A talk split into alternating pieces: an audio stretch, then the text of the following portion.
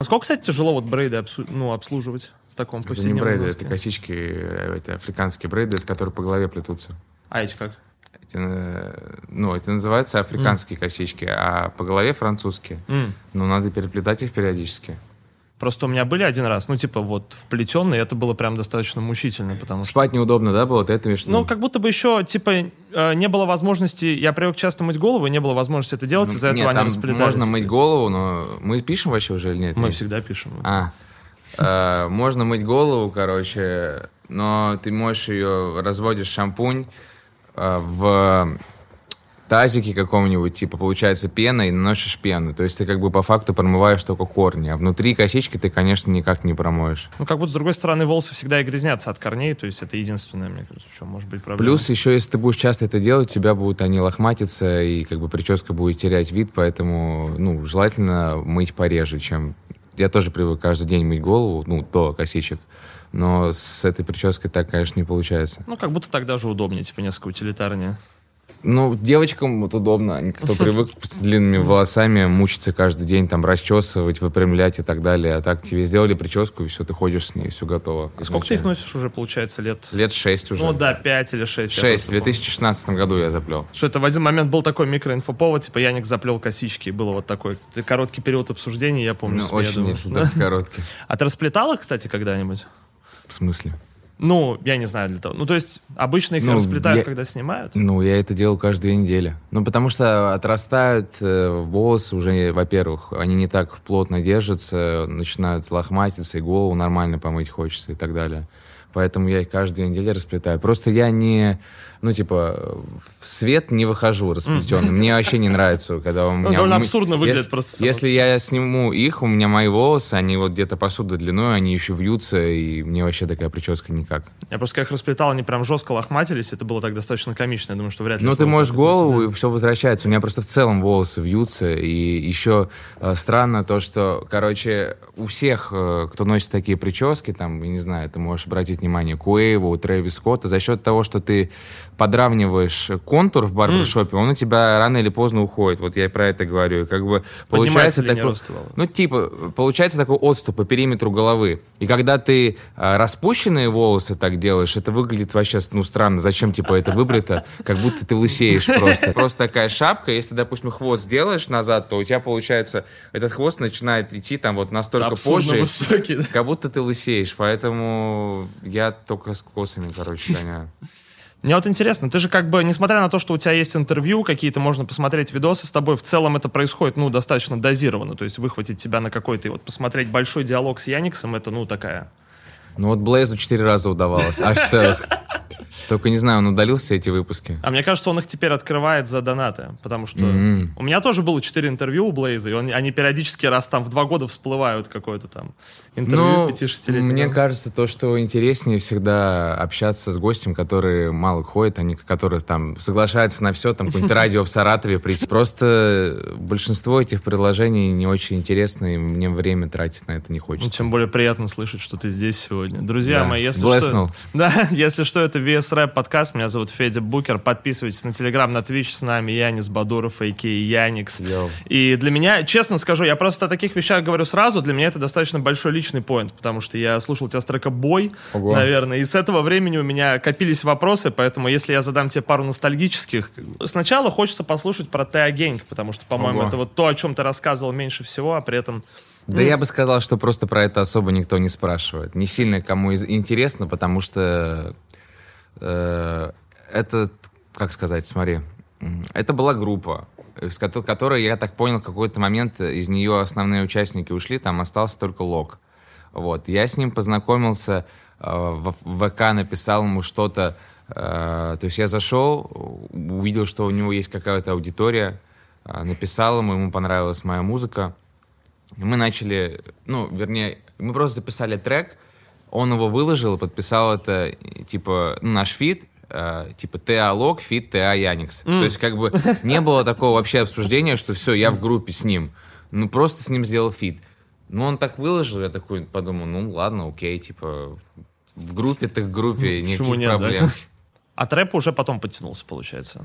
Он там был до меня, но типа, я с ним впервые вж- вживую увиделся, когда, по-моему, я уже оттуда ушел. Поэтому, ну, формально, как бы в Москве это был я и, и Лок, а потом э, он туда взял еще Жака, по-моему. Но это, короче, вот э, уже когда я уходил, все ни, ничего общего с реальностью не имеет. Ни с кем из них я не виделся в тот период. Вот я знал только Лока.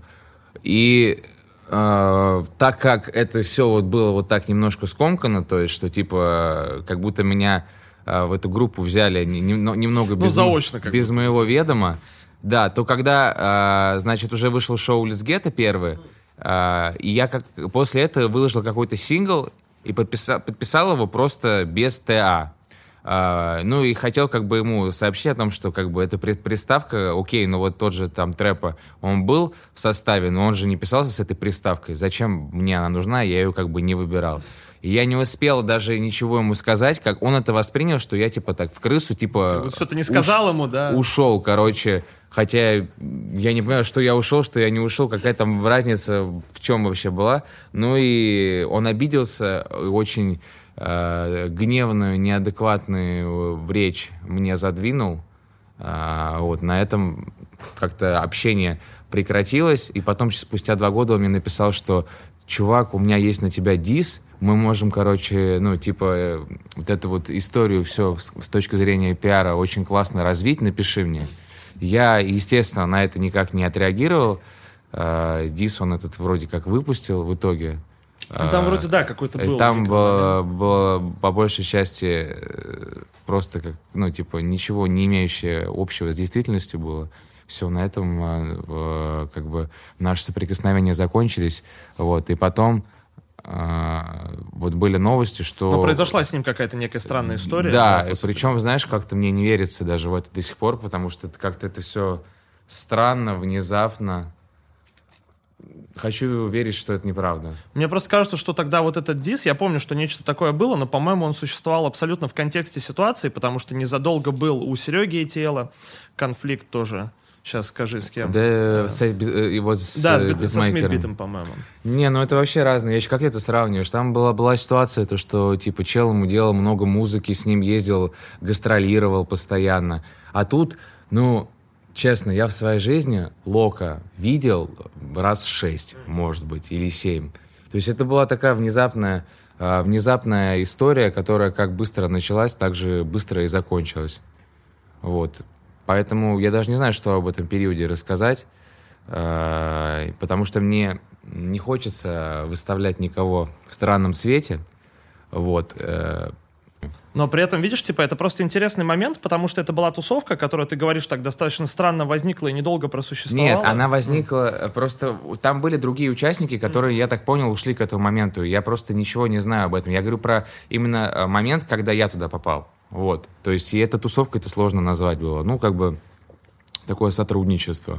Просто она интересна, потому что в один момент там побывали достаточно громкие трэп-артисты того времени. То есть как бы ты, трэп, Жак — это люди, которые в своем роде очень сильно повлияли на жанр и даже в каком-то роде его сформировали. Поэтому об этом интересно спросить. Но мы с ними там не пересекались. Вот именно я познакомился с ними лично уже, когда меня там не было. Я уж не знаю, как они там были или нет. И просто сравнение с ETL исключительно потому, что это была внезапная ситуация, когда старые коллеги, которые когда-то сотрудничали, внезапно вот между ними возникает какой-то странный скандал. Не в очень случае понятно... с ETL это реально, по-моему, ну так довольно-таки широко обсуждалось, а в случае нас это, по-моему, вообще не обсуждалось. Три коллеги это заметили. Ну, такой некий момент внутри что... субкультуры. Ну, вообще, очень внутри, типа, я думаю, если бы я сейчас это не вспомнил, то ты бы и сам этого не вспомнил, что вообще так, такое было. Вроде об этом писал The Flow, потому что там есть некоторые гики, которым вот По-моему, не было говорить. нигде этого. Об этом, э, об этом написал он мне в личку, и я выложил скриншот вот этого к себе в Твиттер, и все, наверное, максимум. Ну, дальше что-то там вышло. В общем, в любом случае, как ну, бы, зачем это вспоминать, э, если человека, получается, уже здесь нет? И хочется запомнить, запомнить только хорошие моменты с ним связанные. А вот, в любом случае, э, я рад, что как бы пути наши пересеклись в моменте, и я не знаю, он поспособствовал немного развитию, конечно. У, у, я бы так сказал, что он благодаря ему это все быстрее случилось и быстрее дошло до конечного слушателя.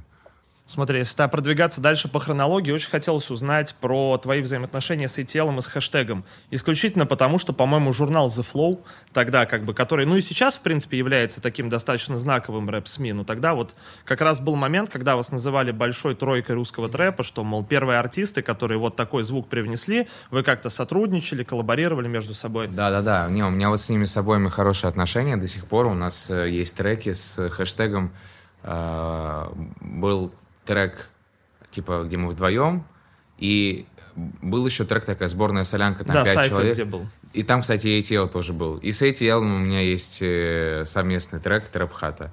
Вот, то есть э, отношения хорошие, на концертах друг друга бывали, с этими кусками выступали. Вот, к сожалению, у хэштега как не получилось а, как сказать, монетизировать эту всю историю. Ну вот как он сам говорит, что по ощущениям он как будто где-то между был, типа старой школы и новой школы. Вот. И э, это ему и не, ну, и не, типа как, ну, не понимал, куда двигаться. То есть его старые, старые понимали, новые как бы не совсем. Вот, у Сереги, наоборот, получилось там супер растиражироваться, там, с, причем э, не особо мелькая в соцсетях, собирать огромные залы, чтобы там в топ-3 рэпера его все время указывали. Вот, поэтому, ну, он не жалуется, наверное, доволен всем. Просто у него в один момент абсолютно удивительно изменился звук, и оказалось, что вот это произошло что-то новое, знаешь, как будто это была танцевальная mm-hmm. музыка, но при этом у нее не было вот этого, знаешь, там налета беззаботности и так далее. Это была тяжелая танцевальная музыка, что... Я думаю, в его случае вся вот история с э, тем, что он попал вот в так называемую троицу, я думаю, что это просто, типа... Не, он, понятно, слушал всегда западный рэп, его понимал, следил, но мне как будто сразу было понятно, что это скорее для него инструмент был. Он понимал, что типа актуальный сейчас звук, вот надо так сделать, что он дальше куда-то уйдет. Для меня это вообще было ожидаемо. Ну и он как бы очень выбивается из вот этих вот ну, да, он такой достаточно шаблонов. Да. Он вообще другой чувак. И типа с другим мировоззрением, там тексты глубокие и так далее. Вот у меня есть брат родной, который вообще рэп не слушает. Он меня на 9 лет старше. А у тебя несколько братьев. Да, двое. И вот э, он как бы всегда очень критически о любом там русском рэпе отзывался. А Этиэла похвалила, сказала, что вот у него там, типа, интересная музыка, там какой-то эмбиент, и такие тексты, типа, экзистенциальные, вот. То есть, ну, меня это удивительно, что люди, которые там плюс 30, типа, э, они могут что-то в этом найти. Ну, там просто это достаточно, как бы, это музыка с каким-то неким литературным базисом, в который вот интересно ее попрепарировать, потому что многие люди взаимодействуют с теми отсылками, которые он делает. Просто удивительно, что вы, в принципе, три человека, которые стали, стали тогда основой русского трэпа, и насколько у вас был общий звук тогда, и насколько это все развелось сейчас, вот это впечатляет. Насколько оно... На самом деле и хэштег тоже, мне кажется, вот у него только первый релиз был типа прям трэп-трэп, а потом он дальше тоже куда-то уходил в другое звучание. Вот я не, не могу, ну, тогда это, да, так преподносилось, но когда я говорю слово трэп, там на русском у меня не ассоциируется он э, с ними, потому что они, они там как-то очень недолго были совсем. Просто тогда жанр был прям супер молот, и мне кажется, как бы все встречали его в штыки, то есть казалось, что это какая-то да, чужная музыка и так далее. Сейчас трэп — это основа основ, мне кажется, когда большая часть людей говорит рэп, они подразумевают именно трэп и вот какие-то его ответвления там. Да я сейчас сам уже, мне кажется, и трэп не делаю. Вот у меня альбом э, не содержит ни одного трека в таком жанре. Там я сам больше интонирую там, и так далее. То есть это нормально, то, что э, люди не стоят на месте. Было бы странно, если бы мы там 10 лет почти уже да, прошло с того времени, и мы все еще делали бы то же самое. Поэтому можно порадоваться только, что это все к чему-то типа привело но при этом, когда говорят трэп, обычно вот есть такое ощущение, что Яникс и трэп это чуть ли не синонимы, потому что ты был человеком, который продвигал этот звук, это без какой-то лести сказано, правда, потому что я помню, когда я увидел клип «Бой», mm-hmm. вот первый, я сначала воспринял это супер в штыки, потому что рэп был абсолютно другим, и это было супер непонятно, Да, я помню на рэп комментарии. Там как бы 600, и из них 90% э, негативных. А, кстати, как было вот это преодолевать? То есть это же до, по-моему, хайпем первым прям так сильно Нет, взорвал? Ну, что... именно, да, в, в хайпем был масштабный, а бой просто был мой первый клип, и много хейта. Ну, я к этому быстро очень привык. То есть, когда ты с этим сталкиваешься в большом количестве, ты сначала как бы удивлен, проходит две недели, ты привыкаешь, и для тебя это как данность, что есть ну, люди, которым ты нравишься, есть которым ты не нравишься, и все. У меня никаких вообще эмоций не вызывает там какие-то негативные комментарии. Если это конструктив по делу, окей. Если, ну, просто там, типа, камень говно, и все.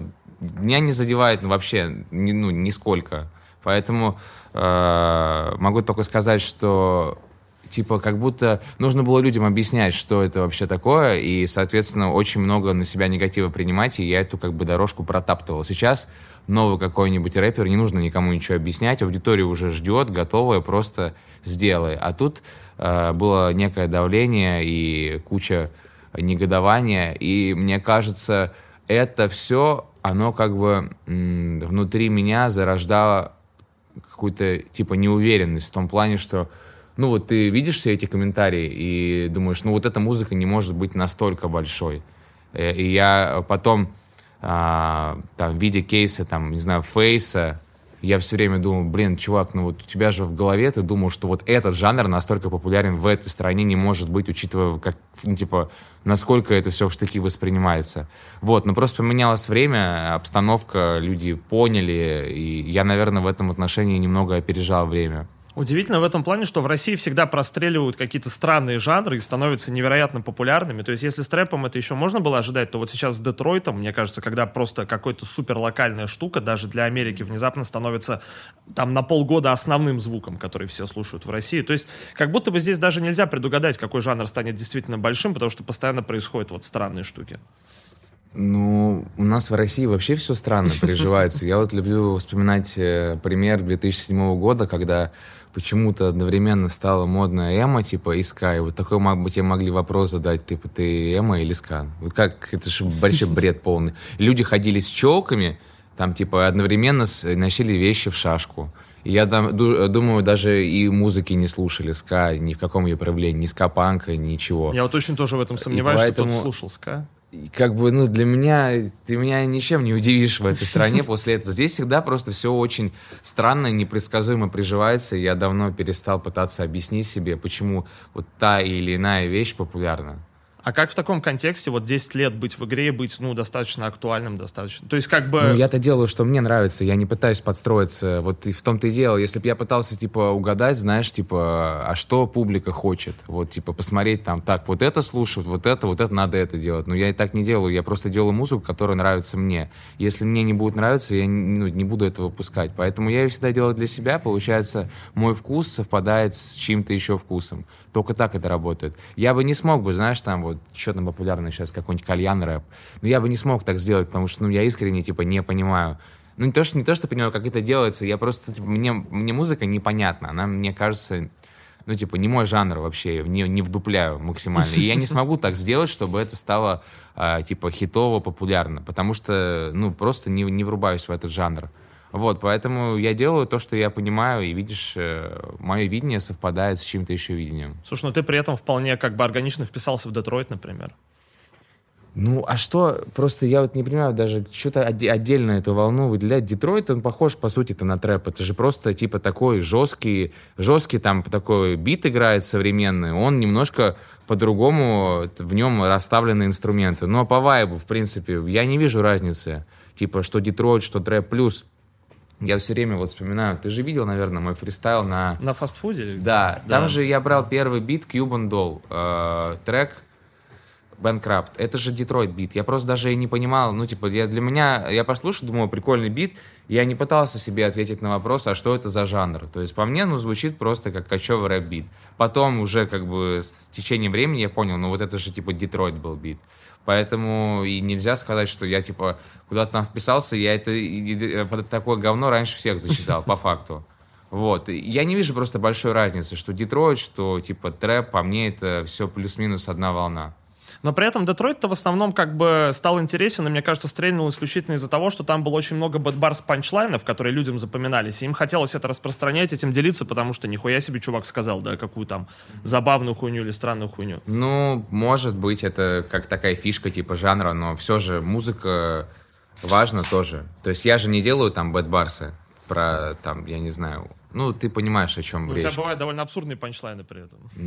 Ну, они специально делаются абсурдные, не потому, что я не подумал, хуйню ляпнул, понимаешь? Вот, э, вот, как сказать, типа, я не обращаю на это сильно внимания. Вот я слушаю музыку, меня вот качает, допустим, бит, флоу мне нравится выбранный, как человек, э, короче, э, не знаю, раскрывает тему, вообще его скиллы, и все. Я, нет такого, знаешь, в конце пунктика, так, сколько было бэтбарсов. Если не было, все, это не подходит. Но это просто, типа, отличительная особенность. И, и вот эта вот тема, что, типа, там все читают про скам, про кардингов, вот это все дерьмо. Я тоже на это внимание не обращаю. Ну, скорее, просто э, людям нужно вот это вот идентифицироваться. Я на чувственном языке музыку слушаю, поэтому я на эти детали не обращаю внимания вообще. Вот мы разговаривали сейчас перед подкастом, Егорчик наш сказал, что э, Яникс — это единственный человек, который может круто сказать тили тесто, знаешь, это будет уместно в треке. Блин, мне, мне вот кажется, честно говоря, сам, ну, типа, писал, понимал, что этот так себе звучит, ну, думаю, ну и похуй. И каждый раз потом, когда слушаю, вот это мне немножко режет ухо тили тесто. Поэтому не соглашусь. Грань, ну, слушай, я не знаю, Bad Bars это же, это разве плохо? Главное, э, чтобы, типа, строчка была, как сказать, э, изобретательная, что ли, то есть, ну, чтобы это вот чувствовалось, что автор хорошо умеет работать с языком. Вот. И, ну, мне лично, типа, не очень нравится, когда там панчи, типа, там совсем, я не знаю, что в пример привести. Там про жирные члены, вот это вот э, не мой движ. Вот, э, такого себе не позволяю. Разве что вот был трек э, с Будой и Кристаллом, Лариса. И я даже попросил... А, мы были на студии, и Буда говорит, закинь четыре строчки. Я просто вот прикольнулся, типа, не хотел это записывать. Он такой, бля, давай так оставим, типа, будет вообще разъеб. Я говорю, окей, только не подписывайте меня, пожалуйста, потому что, ну, это не, для меня как, не знаю, несерьезно. Вот, ну, все равно трек вышел, все мой голос узнали, и, типа, скрыться от этого не удалось.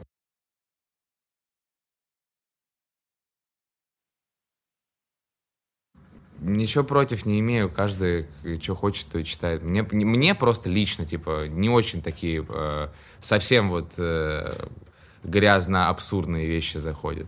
Я стараюсь маневрировать как-то. В шубе Бутана Чубака. Ну, окей, а что это? Это, это, это противно? Противно? Не был прям очень. Нет, окей, но это же не противно звучит. Скажи, типа. Ну, а я вот, не могу вот сказать, что это сексуально звучит при этом. Ну, это не, не было такой цели, чтобы это сексуально звучало. Это должно было просто звучать, типа, угарно и все. То есть такое, как бы, яркое сравнение. Типа, что-то в шубе похоже на Чубаку, и все. А, понятно, ну, тут не было цели это сделать сексуальным. Ну, вообще, как-то, типа, последнее время ухожу от грязи. Мне хочется меньше этого делать. То есть, если мне было когда 19, то я такой, типа, думаю, бля, грязный рэп вот самый лучший, максимально грязно сделать. Там у меня были такие треки, как, например, э, как же он назывался, «Ближе дальше». Вот, и, типа, я сейчас бы такой трек не выпустил бы. И сейчас мне, наоборот, кажется, знаешь, как, в каком ключе я думаю. Например, вот в Беларуси, если у тебя а, в Apple Music буковка «Е» на треке, типа, ну, вот это, да, типа мат, то ты вообще не можешь воспроизвести его там в, через Apple Music. Вообще, то есть если здесь в России надо убрать галочку, типа контроль, ну, родительский, и все, и ты можешь слушать с матом песни. В Беларуси не можешь. И то есть получается, если ты пишешь э, так, то ты себе заведомо целый рынок обрубаешь. И вот э, я иногда сижу там на текстом, думаю, блин, ну вот, типа, у меня тут слово, там какая-нибудь сука, это тоже все нельзя. Ну, все вот пошлые. Ну, там достаточно Пу... жесткие рамки. Да, да, да, то есть не только мат, там, типа, пуси нельзя, там, я не знаю, какой-нибудь... Ну, все грубые, короче, слова. Типа, все, что детям не, нельзя слышать. А все... там есть еще показатель, типа, как культурная ценность, что тебе могут, например, не дать гастрольное удостоверение в Беларуси, если твои треки недостаточно культурно ценные. Вот mm-hmm. там какой-то орган решил. Ну, что-то вот с этим у меня проблем не было. Я там выступал много раз. Ну, вот именно, я просто иногда сижу, думаю, вот у тебя тут, допустим, мат, тут какое-то грубое слово, тут, тут. Вот если я, типа, это заменю на какие-то синонимы без этого, по моему мнению, глобально ничего не изменится. Если песня говно, ее и так слушать не будут. А если песня хорошая, кого-то что обломаешь, что там в одной строчке вместо слова хуй было какое-нибудь слово, ну, типа, условно, которое ну, можно... Ну, метафора какая-то. Можно употребить, да. И, э, то есть, мне не кажется, что мат что-то придает моей музыке, что он делает ее лучше. А, конечно, если типа это экспрессивные какие-то треки, уличные, то ну там это просто в контексте звучит. Мне иногда вставляю мат, потому что я чувствую, что, блин, вот здесь это уместно. Но чаще всего думаю, что в большинстве случаев я мог поменять мат, и все было бы хорошо. Причем тут же не только вот типа тема с э, песнями в Apple Music Беларуси. На выступлениях каких-то в определенных местах, да, тебя не позовут с такой программой. А, я не знаю, там часто бывает, там где-то выступаем, нас просят, пожалуйста, вот типа мат нельзя, или там выступаем на каком-нибудь там дне рождения у какого-нибудь ребенка, там, скажем, ну, типа корпоратив. Это часто бывает? Периодически бывает, да, и просят, типа, пожалуйста, там, типа, не материтесь, да, ну, бывает разные. Или есть вот люди, у меня есть знакомые такие, например, э, короче, чувак мне говорит, я вообще с матом музыку не слушаю, типа, вот меня отталкивает. Ну, то есть... Э, хочется, хочется, чтобы это было максимально массово, и не хочется себе заведомо обрубать какие-то двери. Ну, плюс, мне кажется, это просто возраст, потому что со временем мат перестает быть таким прикольным, Не, как конечно, он был, типа, 18 конечно, лет. Я в 19 лет был вообще оторван. Такой юношеский максимализм лез вообще из всех щелей. И, конечно, сильно уже поменялись взгляды на жизнь. А, и, и вообще, в принципе, жизнь поменялась, все, что было вокруг, все поменялось. Пришли э, большие деньги и так далее. Вот, и я по-другому смотрю на многие вещи, и я уже, конечно, подуспокоился относительно там, того возраста, и интересы у меня уже другие, и что мне тоже, типа, это кажется, что это все хорошо, нет такого, что, знаешь, там кто-то говорит, вот он уже не тот. Ну, блядь, порадуйтесь, что я развивался, что меня в 28 лет не, не, не, у меня не, не такой же спектр интересов и развития, как у 19-летнего пацана. Вот, поэтому все окей, я расту. Я, я, могу Мне кажется просто, что если ты в 28 лет остаешься в рамках 19-летнего пацана, ты банально перестаешь быть интересным, потому что вы, ну, новые 19-летние пацаны уже не могут себя с тобой проассоциировать, а старые давно выросли. В том числе. Да нет, просто тут все проще, чувак. Видишь, ты все время пытаешься на, на это как-то посмотреть э, с точки зрения бизнеса, типа, и какой-то там прагматичности, а я просто делаю музыку, как я ее чувствую. Вот, и мне тупо надоедает одно и то же делать, и это же, ну, как можно просто одну и ту же хуйню. Сколько у меня этих трэп-треков? Это просто море вообще. В принципе, там э, ты не сделаешь там особо какую-то тематику другую, потому что, ну, как бы эта музыка, она клубная, как ни крути, там ебошит, все качает, и э, под это пытаться какой-то смысл затереть, знаешь, там кого-то чему-то научить, опять-таки, я пробовал, все время это звучит, ну, вообще стилистически не подходит. То есть есть как бы жанр, у него есть определенная стилистика. И э, если ты туда вставляешь что-то иное, то это просто звучит странно. И поэтому так, так, такой музыки было, ну, просто адское количество. Мне уже надоело, и я делаю что-то другое.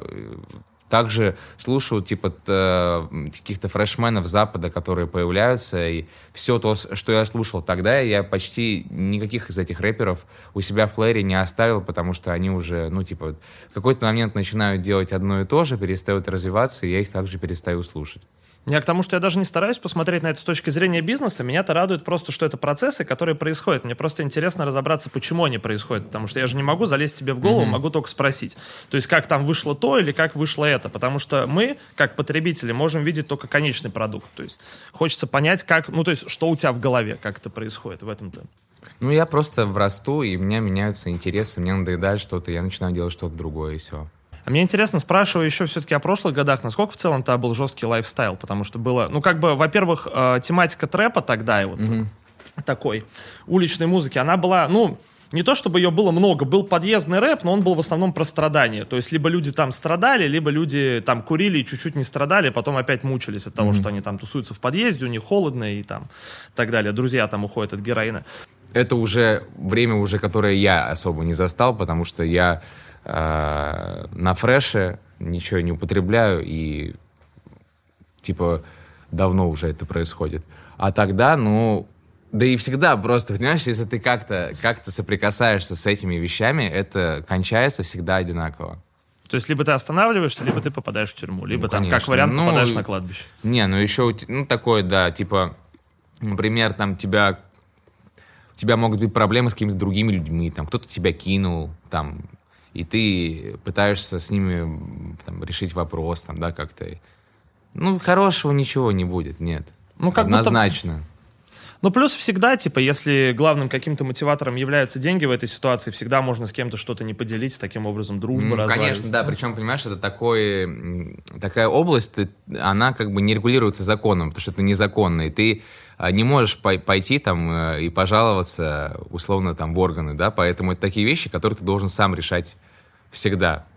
Вот, поэтому надо подумать, это вообще нужно тебе или нет, перед тем, как в это влезть. Там, кстати, законодательно бывают забавные ситуации, потому что, например, если ты вот ограбишь бордель, который сам по себе является, ну, то есть это место, которое находится вне закона, у нас не легализована проституция, но если ты ограбишь бордель, тебя будут судить за, ну, тебя будут судить за разбой, либо за грабеж, если ты попадешься. То есть, казалось бы, это сфера, которая не должна защищаться законом, но вот ну, тут, я так понимаю, не сфера защищается, а конкретные люди. То есть, э, если кто-то не прав, это же не значит, что какой-то рандомный человек имеет право проводить суд над ним.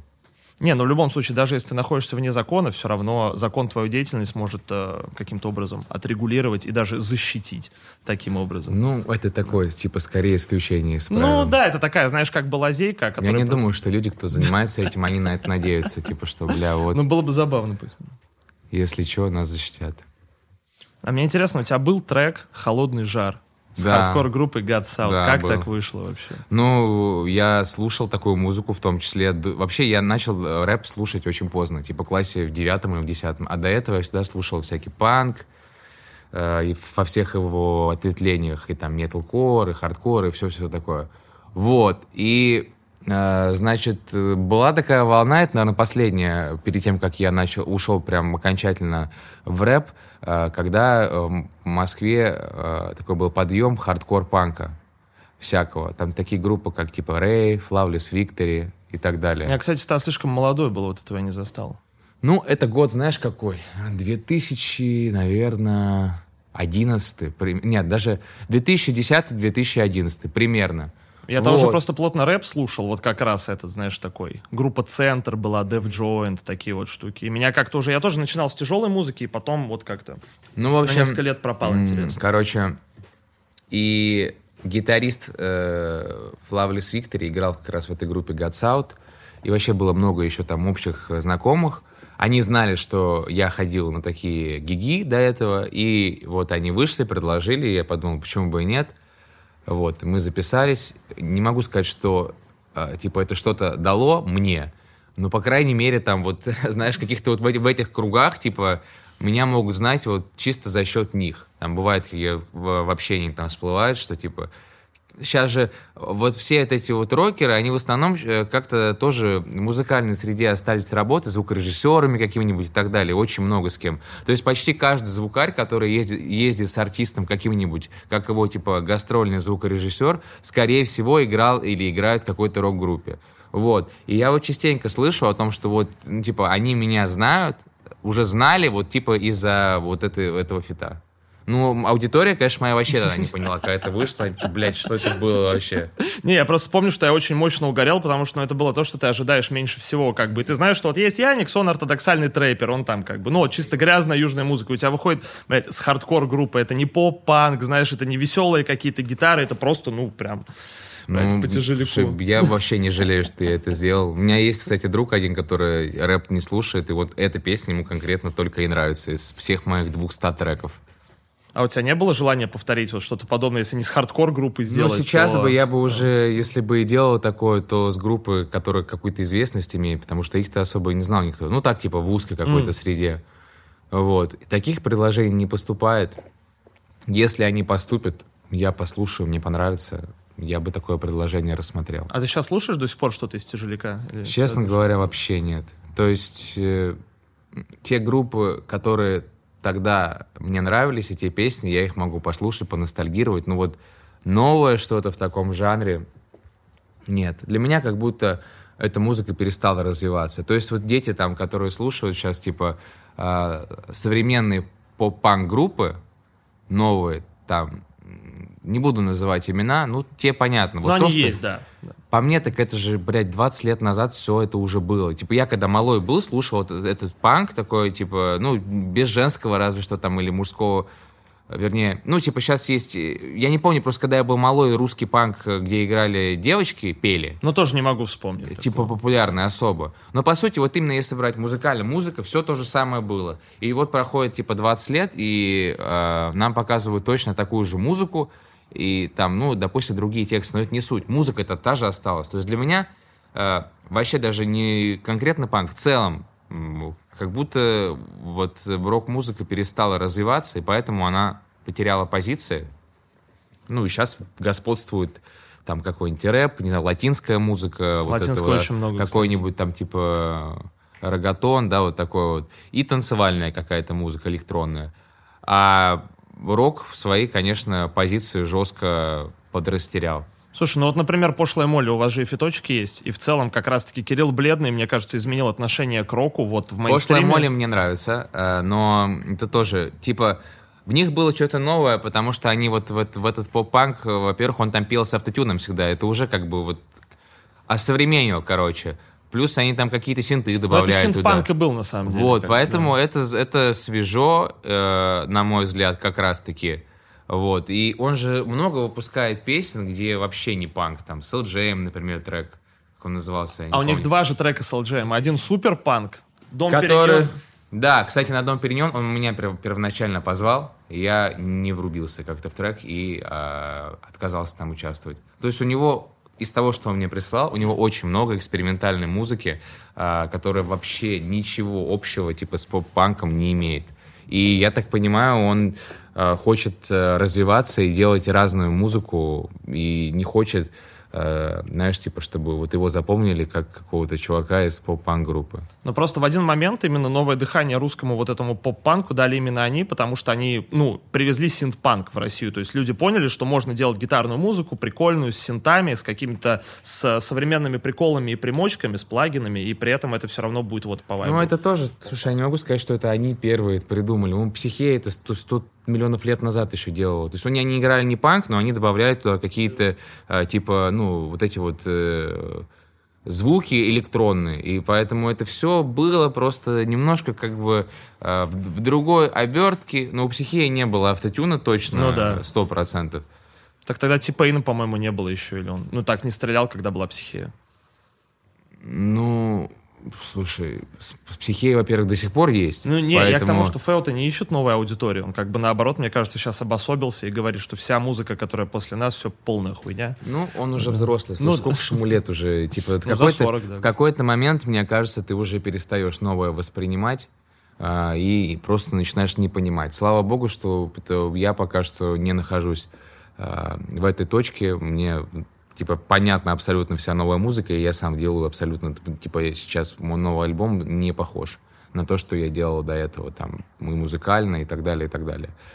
Вот. Поэтому как бы как будто все вообще уже было, но ты просто берешь из того, что было, и делаешь другой микс, и уже типа что-то новое получается. Ну, плюс, видишь, это же музыка, вот поп-панк, который есть сейчас, он же, его слушают очень много чуваков, которым меньше 20 лет. То есть они ту поп-панк сцену просто не да, застали. я понимаю. Они я когда понимаю, родились, у них зас- уже был рэп. тут. Я застал, потому что как раз-таки у меня было два старших брата, и вся музыка модная на момент того, когда э, они были подростками, я ее всю слушал от них.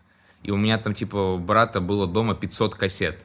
Ну, вот именно, помнишь, такие вот Да, э, конечно, прямоугольные кассеты? Вот у меня была коллекция, там был металл, всякий, вот вся, короче, такая музыка, э, панк, куча всего. И я все это слушал там, типа, в 5-6 лет. До меня это доходило раньше. И на Гиги мы ездили, всякие там, на Плаш Фиш я ходил, там, ты знаешь вообще такую группу.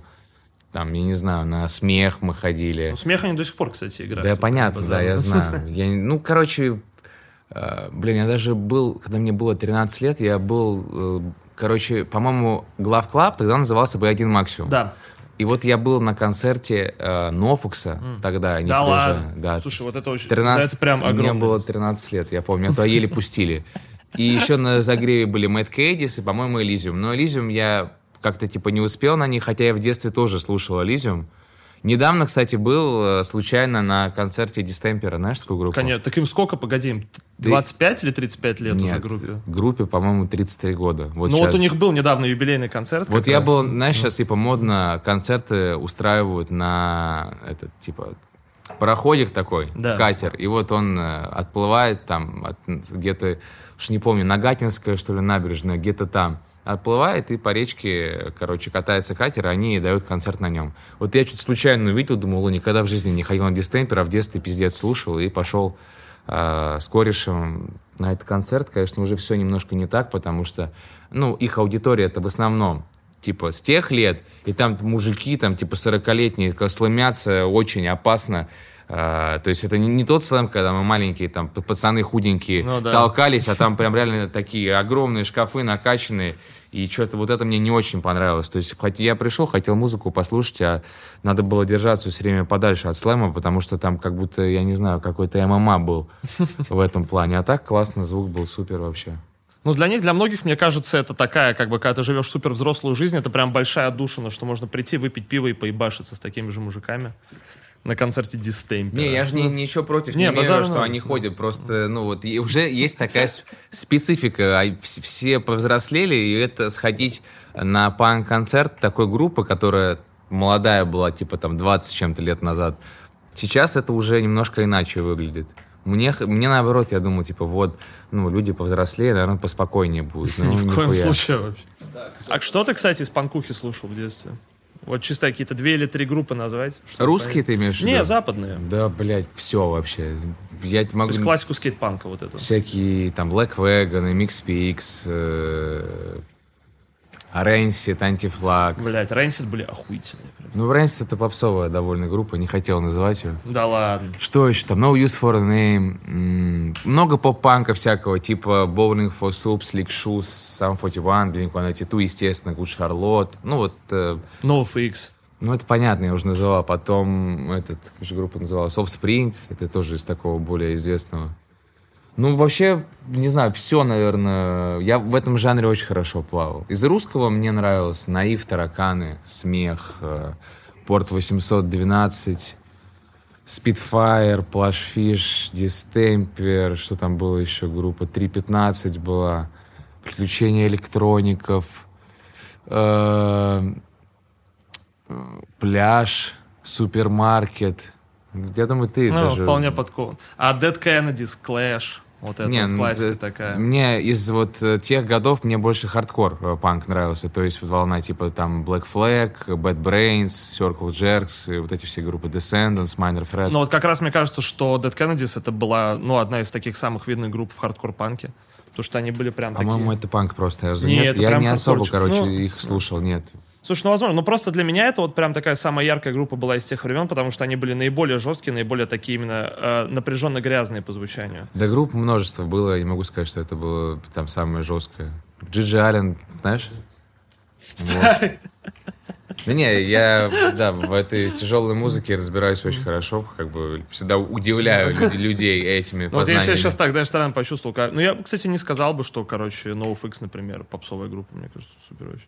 Или. М, Нет, ну Rancid вообще, мне кажется, кто как-то панк, с панком соприкасался, очень попсово. Но FX, ну, в кругах, типа, тех, кто слушал такую музыку, это все знали. То есть я тебе много называл групп сейчас, гораздо менее Ну, известных. там много чем- русских просто таких. Нет, из э, А. западных даже.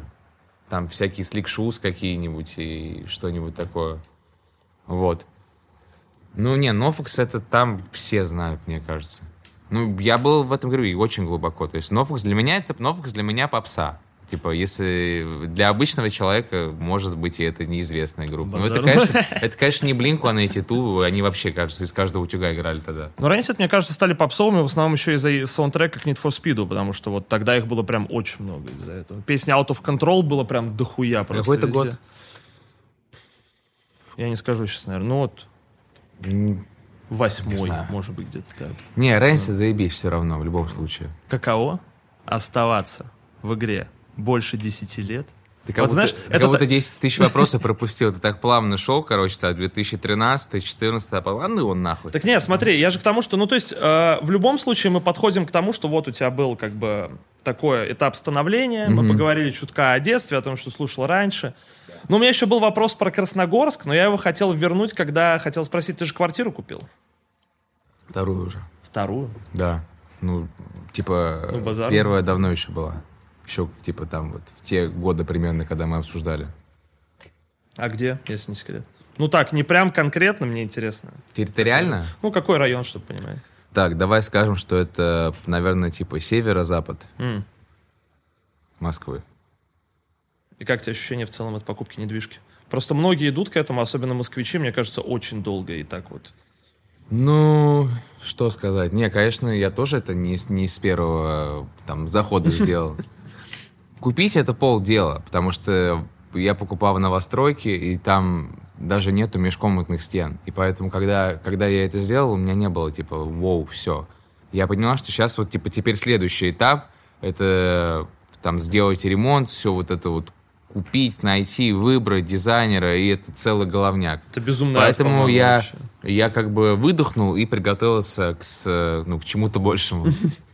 Ну, а так, конечно, приятно то, что а, получилось это все сделать, э, исключительно занимаясь музыкой, все сто процентов э, на честно заработанные деньги, там, с которых были уплачены налоги и так далее. И при этом ты сам двигаешься без лейбла, без какого-то... Да-да-да. Ну, условно, то есть ты сам занимаешься своими делами, получается? Никогда ни- никого не было. И я все решения сам принимаю. То есть, э, условно, там даже каждый город, который хочет э, привести, каждое рекламное предложение, я, я обсуждается со мной, и финальную цену всегда она исходит от меня. Вот. Ну, может быть, там, типа, это не совсем правильно, там, с точки зрения того, что нужно э, как бы делегировать полномочия, но я, типа, стараюсь максимально все контролировать. Ну вот тут зависит опять же от твоего желания контроля. И получается, все это время ты без лейбла, без авансов, Да. без менеджмента, без всего. Без авансов? Ну, я не знаю. Не, почему? Авансы, авансы я брал пару раз, но как это, а как это влияет? Какая разница? Ты, аванс, э, это деньги, которые я же отда- отдам все равно. Нет, авансы я брал пару раз. Вот, но вот, кстати говоря, как раз-таки один из них был недавно, и когда а, сейчас вот такая тенденция, да, что все везде закрылось, отменилось, э, и соответственно, обрубились какие-то заработки, да, то есть э, ушел э, там Spotify из России, значит, со стриминга меньше будет денег, да, там нет рекламы в Инстаграме, потому что Инстаграм заблокирован. И вот в эти моменты хочется получать деньги за стриминг, а, и, конечно, когда ты берешь аванс, ты не можешь такие вещи предсказать. А что, если вот такая хуйня начнется? этого никто не ждал, по-моему. Да, и поэтому а, я, соответственно, там, а, когда его брал, думаю, да, типа, а что, все, что может случиться, все окей, вообще проблем не будет. В какой-то момент, как, как что у меня закончились деньги, и мне пришлось даже у кого-то там что-то одалживать. И это, типа, настолько было не по себе, настолько уже отвык от такой ситуации. Вот, поэтому а, для себя решил, что больше аванса брать не буду. Ну вот об этом-то и разговор, что как бы аванс это такая достаточно, ну, не сказать, что это рисковая штука, но, во-первых, это определенно точно ты будешь э, связан отношениями с лейблом, пока его не отдашь. Плюс, ну как сейчас происходит со многими молодыми артистами, что чуваки берут аванс, они не думают, что его надо будет отдавать. Более того, они не думают о том, что надо будет отдать больше, чем ты взял изначально. Слушай, у меня вообще не та история. Я первый раз взял аванс в 2020 году. То есть это не то, что типа благодаря этому я как-то двигался. Я его... а, мне, мне хотелось просто какую-то э, совершить большую покупку, на которую не хватало денег. И а, для этого я его брал. Вот. э, И с полным пониманием, как этот аванс будет гаситься, как вообще это в целом все работает и так далее. Без каких-либо сюрпризов и с полной уверенностью, что это все будет отдано. Ну и вообще люди же, ты же понимаешь, если тебе кто-то дает этот аванс, там же люди тоже не дураки. Ну, безусловно. Они, они просчитали и, значит, решили, что это, ну, типа, эта сумма безопасна для них, все окупится. Вот. Поэтому ничего страшного не было в моем случае. Просто мне, типа, он нужен скорее для тех артистов, у которых вот здесь сейчас нужны бабки, и все, варианта никакого нет. У меня не было такой ситуации. У меня была ситуация, что я немножко, типа, все время опережал события. Знаешь, типа, еще вот до каких-то определенных покупок не дорос, но хочется и не можешь ничего с ним поделать. Вот как тоже такая юношеская нетерпеливость, короче. Э, И из-за этого я туда, типа, все ввязывался. Просто к тому, что для лейблов это часто является способом, чтобы привязать к себе молодых артистов. То есть, когда они сразу дают чувакам большой контракт и большой аванс, который они будут отдавать там, например, несколько лет. И у них нет возможности из-за контракта уйти на другой дистрибьютор, и при этом нет возможности получить денег в будущем, пока они там не закроют эту какую-то очень большую котлету. Слушай, ну если люди в это вписываются, нужно и в этом не разбираются при этом, если ты новичок, ну, нужно привлекать юристов, они тебе там посоветуют, помогут, как лучше это все дело как бы сделать, объяснят вообще, что ты подписываешь. Потому что я уже за там эти 9 лет такое количество всевозможных договоров прочитал, разные ситуации были, и мне все ясно, понятно как это все работает и устроено, для меня ни разу не было какого-то сюрприза, знаешь, что типа, ебать, я это подписал. Ну, просто потому, что многие не понимают, что быть артистом — это не только там издавать песни, ездить на концерт, это определенный уровень юридической грамотности, там возможности прочитать наперед, что с тобой будет, как. Но если ты хочешь быть успешным долгое время. Ну, это сложно, там это вообще много из чего типа, состоит. Нужно либо, ну, как бы разбираться в этом во всем, либо нужна команда реально, либо тяжело будет. Ну, чаще всего так и выходит, что как бы либо ты работаешь с большой командой, которая принимает за тебя огромное количество решений, и ты как бы все делегировал, но при этом ты не то чтобы прям все сам решаешь. У тебя всегда есть ну, останавливающий да, фактор. всегда как бы не то что останавливающий, как бы люди есть, которые могут сделать так, как ты бы не сделал, но ты не можешь как бы каждый винтик контролировать, если это делаешь не ты сам. И тут нужно умение грамотно собирать команду. Вот, это то, чему мне нужно поучиться, мне кажется. Но при этом ты выглядишь как человек, который максимально грамотно двигается по этому сам, то есть который получил какую-то юридическую грамотность, чтобы Ну, же... я сам все, да, я двигаюсь сам, у меня очень маленькая команда, там типа пальцев одной руки мне хватит. И мне хочется наоборот, типа, я вижу будущее, это максимально делегировать полномочия и меньше этим всем заниматься и не держать у себя просто в голове такое количество вопросов, потому что я не люблю делать одновременно какие два дела. Это вообще не про меня. А как 10 лет двигаться при этом без конфликтов? Вот что интересно. Ну, то есть я не помню, что... Это не, не очень связано, по-моему, с тем, Не, вот безусловно, мы... ты просто как бы, это же не, как бы это разветвление какое-то. Нет, это просто, это, это был да. вопрос сразу после, и как будто, типа, если ты все делаешь сам, ты обязательно у тебя должно быть конфликт. Нет, абсолютно с этим не связано. Мне просто кажется, что если иногда задать два не связанных вопроса, то это немножко скидывает дискуссию, знаешь, то есть ты начинаешь там говорить о другом. Понял тебя. Так, э, слушай, ну, а что мне с кем делить? Вот я не очень понимаю. Я вообще такой спокойный человек сам по себе и э, мирный, э, максимально позитивно отношусь ко всем. И, в принципе, я не понимаю, ну, типа, с кем мне что делить просто. У меня нет там нужды, там, я не знаю, кого-то на место поставить, там, э, негативить в интернете. И вообще как-то, э, короче, я за собой заметил, что вот сейчас последние полгода я вообще соцсети не вел. Вот так просто сложилось. А, как-то мне не хотелось э, одно время, когда вся эта дичь началась. Э, вот. И в итоге я уже сейчас, когда вернулся, я понял, что я привык к этому. Вообще, то есть я забываю, что это, типа, я делаю, я забываю, что нам надо снять сторис и все это, и я просто пришел к выводу, что я вообще не люблю вести соцсети.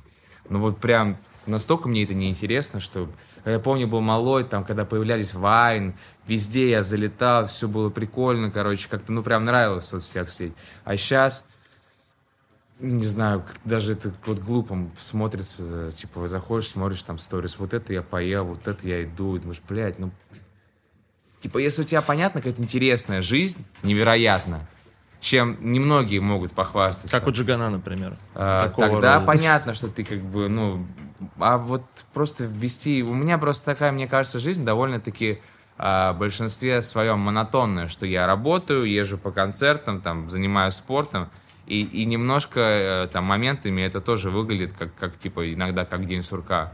Вот. И как-то не знаю, не то, что у меня нет идей, что снимать, но просто мне себя реально заставлять приходится. Ну, это, в принципе, то, чего ты хотел от жизни. То есть вот такую, как бы, в каком-то роде комфортную, ну, репетитативную а, штуку. Что ты имеешь в виду известность вообще? Ну, не то, что известность, но вот смотри, ты сейчас говоришь, что твоя жизнь в каком-то роде напоминает день сурка, но он для тебя комфортный. То есть ты от этого не страдаешь, наоборот, кайфуешь. Когда ты начинал заниматься музлом, ты вот к этому хотел прийти?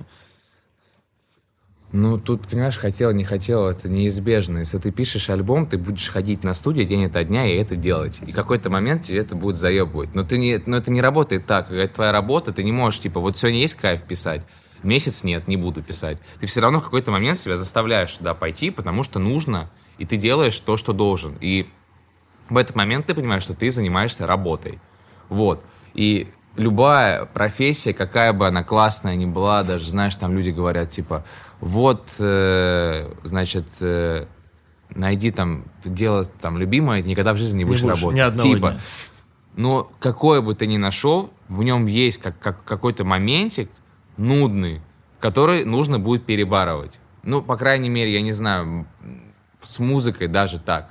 Я думаю, ну ты же тоже пишешь треки. Безусловно. У тебя не, не, не бывает так... такого, что типа ты понимаешь, что нужно сейчас написать, но ты не хочешь. Не, ну я понимаю, я понимаю, что это в будущем мне даст, и типа мне не впадло поработать, потому что я с удовольствием. Нет, это другое. Я, именно вот, э, что ты это делаешь, но не хочешь делать. Да, конечно. Вот. И ну, понимаешь, так... это работа. А, и, и не знаю, может быть, это так, потому что я уже столько лет этим занимаюсь, и это немножко не то, что наскучило, но как бы как будто все вообще виды красок, которые от этого можно было получить, я уже видел. И все, все не впервой, и, и поэтому может быть такое, типа, такой взгляд. Ну, в общем, любое дело, мне кажется, какое бы оно классное, как бы оно не нравилось, если ты им занимаешься долго, все равно какой-то элемент монотонности в нем будет, и это нужно все перебарывать. Просто так устроена жизнь. Я бы, конечно, если бы ты меня спросил, как бы я хотел бы в идеальном мире, я бы хотел, чтобы каждый день у меня был разный, э, я не знаю, абсолютно э, вообще не похожий э, на другой. И вообще желательно, чтобы я тексты сам не писал, а кто-нибудь за меня бы их писал. Ну, прина... Производилось просто. Приносил бы просто, ну, какой-то вот нашел я автора талантливого, мне нравится. Ну и вот он за меня все пишет, я просто прихожу на студию, записываю и езжу, наслаждаюсь жизнью. А тебя бы не подкидывало вот это, что кто-то пишет за тебя? Да вообще нет. Если ты э, сам умеешь писать, и ты кого-то нанимаешь, чтобы э, больше материала было, то это наоборот как бы грамотно. А если ты не умеешь вообще писать, и за тебя кто-то пишет, ну тогда это, конечно, L. Понятно. Но в моем случае я же могу это сделать сам, и все это понимают.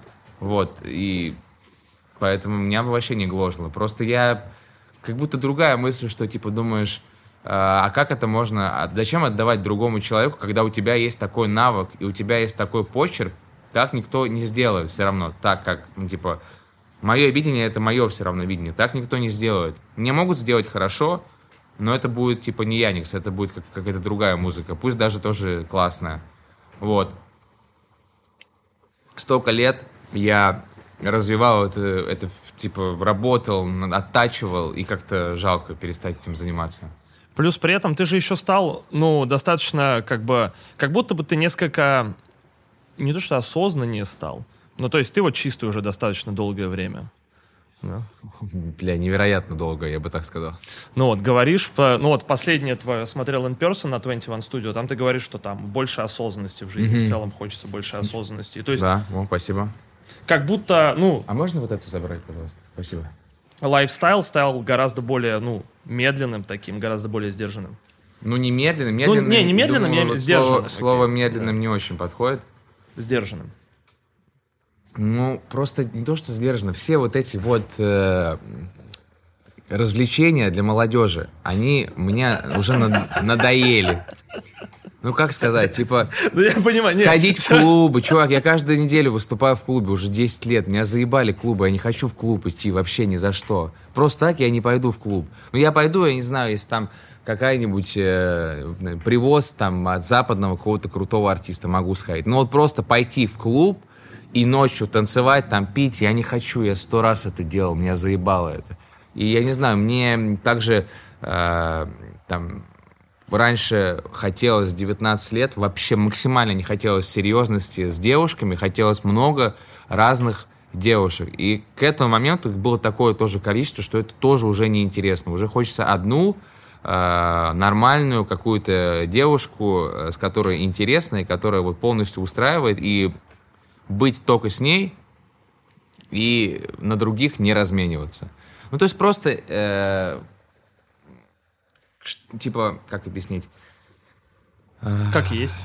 Сочешь вот долго конфетку, становится приторно, какая бы она вкусная ни была, понимаешь? Типа, любое, любая вещь, какая бы она ни была пиздата, если ты будешь ее делать каждый день, одно и то же, тебя это заебет. По-любому. Вот. И поэтому просто все те вещи, которые были э, тогда казались недосягаемыми, интересными, классными, Впоследствии миллион раз э, на себе я их испытал, и уже хочется других вещей просто. А связано это с тем, что у тебя теперь постоянные, как бы, вот, серьезные отношения? У меня нет отношений, чувак. Сейчас нету? Давно, уже очень давно. Больше года. Серьезно? Конечно. Интернет до сих пор муссирует, что как бы вот девушки ну, Яникс, девушки Нет, у меня нет девушки, и интернет может муссировать что угодно. Там до сих пор, знаешь, пишут, есть такая байка, что типа э, у меня э, отец, значит, какой-то богатый, и вот э, типа я мажор, и вот это все, значит, э, моя карьера, мой взлет связано с тем, что у меня какие-то заряженные родители и так далее. И это, например, там активно, когда э, вышел э, клип на трек «Хайпим», вот это вот вообще каждый комментарий, типа, вот, чувак, он вообще ребенок, у него там вертолет, вертолет яхта. Блять, ну клип, клип стоил 100 тысяч рублей, его весь бюджет. Ты представляешь, типа, насколько это мало для клипа? Если ты там, условно, ты там 20... Я помню, что, типа, 20 тысяч заплатил оператору, там 10 тысяч я заплатил человеку, который монтировал. Вертолет стоил 15 тысяч рублей в аренду, вот то, что его mm. выкатили. А, чтобы он взлетел, стоило, стоило еще 40. И когда, э, то есть это было половина бюджета всего этого клипа. С таким можно и постоять. Люди, люди, не знаю, это восприняли, что это невероятно дорого стоит, но, блядь, конечно, да, это была арендованная яхта и арендованный вертолет, это ясно и понятно. И западные рэперы, они тоже все арендуют, у них не 800 тачек, у них есть какая-то крутая тачка, несколько может, но они не будут ее снимать в каждом клипе ее одну. Они арендуют другие тачки. Это скорее просто а, показатель того, что ты можешь позволить себе такой лайфстайл. Вот и все. Вот. И, и я за типа 9 лет не слышал ни одного аргумента, который бы вот эту вот, а, значит, э, теорию, что у меня богатые родители, он как-то бы оправдал, подтвердил и так далее. Поэтому, ну, блядь, там пишут все что угодно. Очень просто повесить ярлык, если ты не понимаешь. Малой пацан какой-то, откуда у него могут быть деньги? Вот, оттуда. А если задуматься, что 100 тысяч для клипа это вообще ничего. Ну, типа, просто это капля в море. Ты можешь заплатить там одному, если мы говорим про нормальный уровень, как сейчас, ты можешь там одному оператору 100 тысяч заплатить за его э, смену. Одному. А там команда 20 человек работает.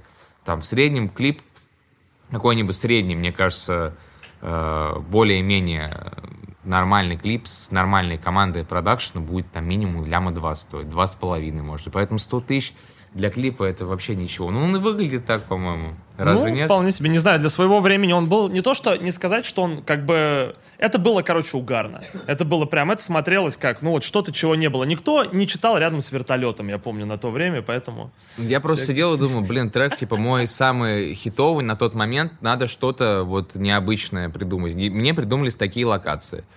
Мы все это нашли. Меня больше смущало... А, меня, знаешь, что смущало? Что, например, яхта пришвартована, например, а вода вокруг яхты зеленого вообще цвета.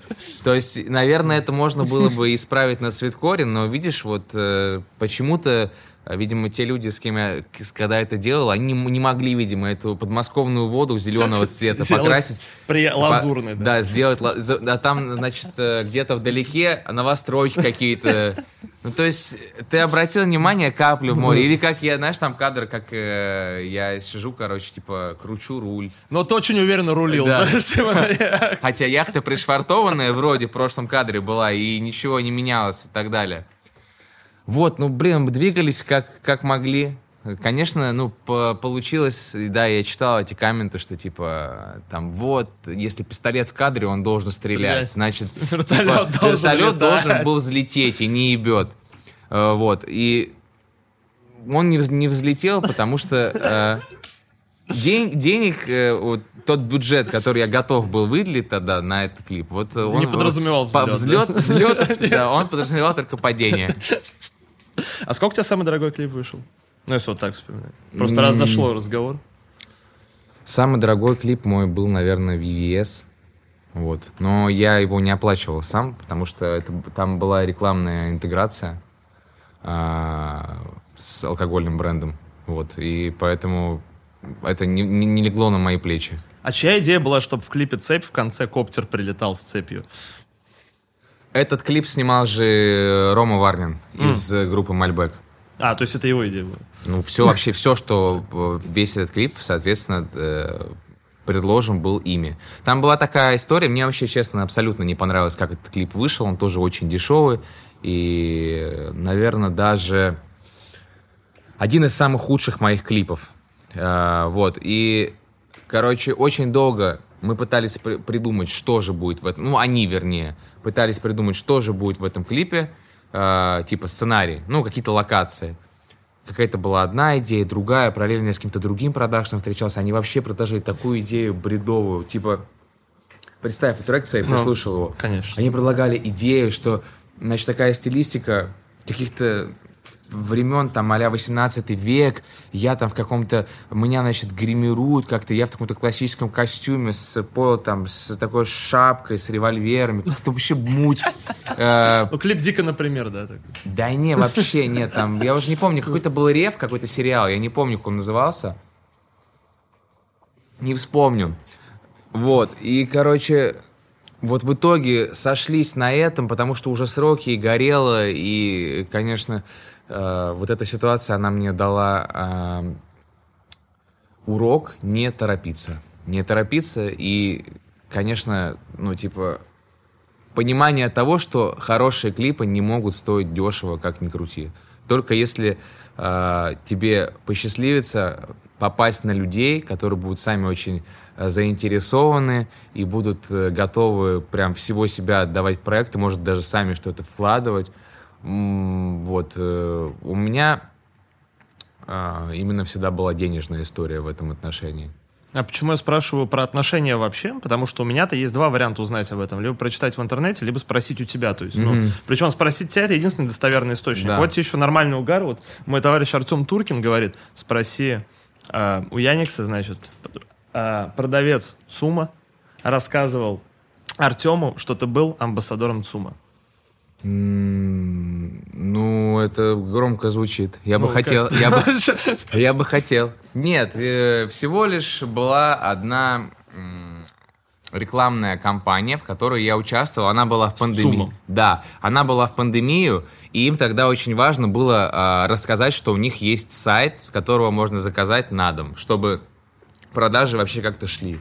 Вот, и э, вот мы с ними сделали такую историю, там я дал, во-первых, интервью для сайта э, и выкладывал какие-то посты э, в сторис, в ленту, мы там пару видео сняли, вот, и после этого они периодически еще там какие-то разовые вещи, там какие-то бренды хотели со мной поработать на бартерной основе, мы это делали. Вот, но чтобы прям вот амбассадор ЦУМа, это нет. Эти спецпроекты делали дофига с кем. И с Фидуком, я знаю, делали, и там, э, ну, с многими известными личностями. И поэтому я там ни в коем случае не, при- не превозвысился ни над кем из них. Ну, это супер, знаешь, так комплиментарно звучит, но мне как Артем сказал, я думаю, блядь, амбассадор ЦУМа, это базару ноль. Потому что Я надеюсь, что еще это случится, потому что сейчас-то у ЦУМа тяжелые времена, поставок одежды новой нету, я Ну, как раз они с пандемией начались, по-моему, когда сначала... Нет, ну одежда-то шла все равно, а сейчас все эти бренды не приходят, и одежда там полгода уже почти без новых поставок. Ну, типа, точечно какие-то бренды чуть-чуть приходят, но вот в большинстве магаз-то огромные, там э, одежда лежит давненько. Вот, поэтому я желаю им, конечно, Здоровья, да. разрешения их э, ситуаций проблемных, потому что все же ЦУМ это мой любимый магазин, и больше, чем в нем, одежду я нигде не покупал, наверное. А ты сам хотел бы попробовать в мире моды что-то сделать, вот как условно зарубежные ребята там, коллаборируют с каким-то брендом? Например? Одежды, делают свои кроссовки. У тебя когда-то было такое стремление?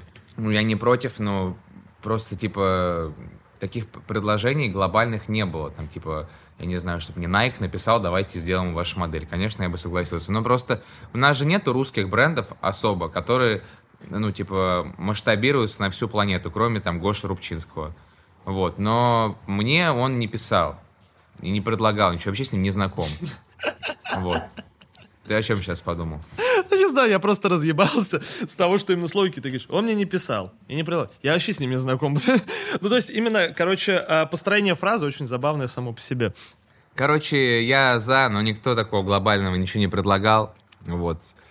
А, ты бы заколабил с русскими с кем-то? Вот из локального там русского стритвира, который был бы, скажем, не суперизвестен вот в масштабе, да, мира, но он бы был там, не знаю, творчески интересно сделан. Я бы сделал такое, может быть, знаешь, в концепции мерч к какому-то конкретному мероприятию, скажем, мерч к альбому, коллекция с каким-то брендом. Или э, там, я не знаю, под какой-то концерт, событие, что-то. Ну вот так, что на постоянной основе нет.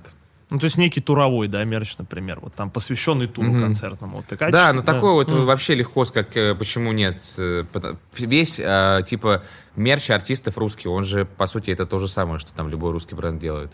Слушай, ну по-разному. Иногда бывают какие-то коллекции, которые постоянно продаются. Вон пацаны, например, делают, да, чувакам мерч на постоянку. То есть, который все, он не под событие, он всегда есть, просто издается коллекциями тоже. Там они раз в альбом музыкант не, я понимаю, я понимаю, но это все равно же, это не как коллап, да, постоянно идет. Это просто, типа, они используют их ресурсы, получается. Ну, это какой-то еще процент совместной работы, потому что многим там, не знаю, лень придумывать кому-то, и там для него разрабатывается дизайн или еще что-то. Где Гидра Гидра, кстати, очень?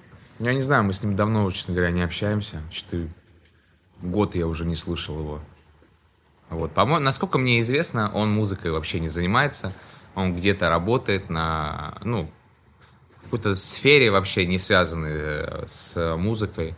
Вот знаешь, что он девушку себе там нашел. Вроде они с ней вместе снимают квартиру. То есть он как бы... Как будто все хорошо. От, да. от трэпа ушел к э, настройкам по умолчанию. Ну, а с другой стороны, вот у тебя как сочетаются осознанность и трэп вообще? То есть не кажется, что когда ты становишься, вот взрослеешь, в целом становишься осознаннее, сдержаннее, уходит какой-то некий кураж из жизни? То есть не могут произойти внезапных событий каких-то, Например? Меньше случайностей. Ну, ты просто больше контролируешь жизнь. Там, я не знаю, не происходит больше каких-то странных историй с туров, каких-то там спонтанных решений, спонтанных там поездок. Ну, просто то, что называется приключениями. И нужны ли они тебе вообще? Ну да, тут скорее в этом дело. Если ты, тебе они нужны, ты их можешь всегда себе придумать в любом возрасте. Вот. И мне больше нравится стабильность, нежели Потому что я вспоминаю вот эти вот э, годы молодые, именно, короче, э, ну, они не, нестабильные, э, когда там в моменте нет денег, какие-то проблемы, нет уверенности. Мне больше нравится, когда есть твердая почва под ногами, все стабильно, все уверенно, все безопасно и так далее. Вот. А приключения... Блин, чел, столько всего в жизни было, что Смотря что ты имеешь в виду под приключениями. Ну, не знаю, что-то, что как бы было... Ну, знаешь, вот бывают ситуации, которые наполовину, они тебе некомфортны, но при этом это перекрывается тем, что происходит какая-то большая радость или большой угар. Но вот я уверен, что у тебя за 10 лет этого много было. Если бы ты накинул что-то из того, что происходило, угарного, было бы очень интересно. Приключений прямо. Да. Ну, блядь, и какие-то негативные моменты не хочется вспоминать. Таких приключений множество было всяких. Вот я как раз об этом и говорил, что, типа, э, там, связаны с какими-то рисками или призрачным будущим. Вот так, так, такое не хочется вспоминать. Какие-то приятные приключения. Ох, надо подумать, посидеть. Нет, таких, много таких было, знаешь, связано с девушками, например. Вот. Э, но тоже так грязные вещи не хочется рассказывать сейчас. Уже настолько грязные. Потому что там, ну, прям, как сказал Птаха, грязь-грязь, понимаешь? Двойная Слушай, грязь. ну у тебя при этом же прям, э, вот, короче, одна из э, тем, особенно для там более старых песен, это одноразовый секс, прям огромное количество одноразового Ну я же тебе уже рассказал, mm. что типа э, в 19 мне вообще не хотелось ничего серьезного. Вот э, только девочки, девочки, девочки, девочки, разные, много.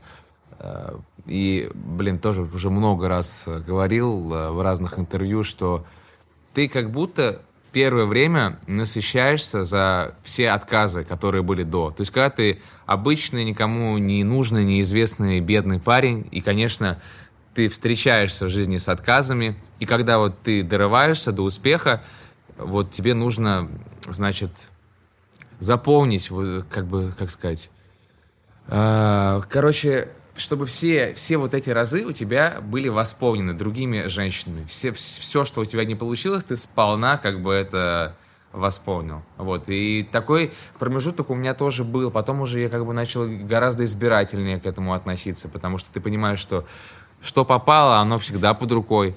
Вот. А потом уже как бы и, и, и даже когда ты более избирательно относишься, много вариантов даже так. И в конце концов ты просто становишься очень э, разбалованным в этом отношении. Просто особенно, когда у тебя деньги появляются, ты, ну, ты понимаешь, что ты можешь получить секс в любой момент, когда захочешь. Вообще в любую секунду.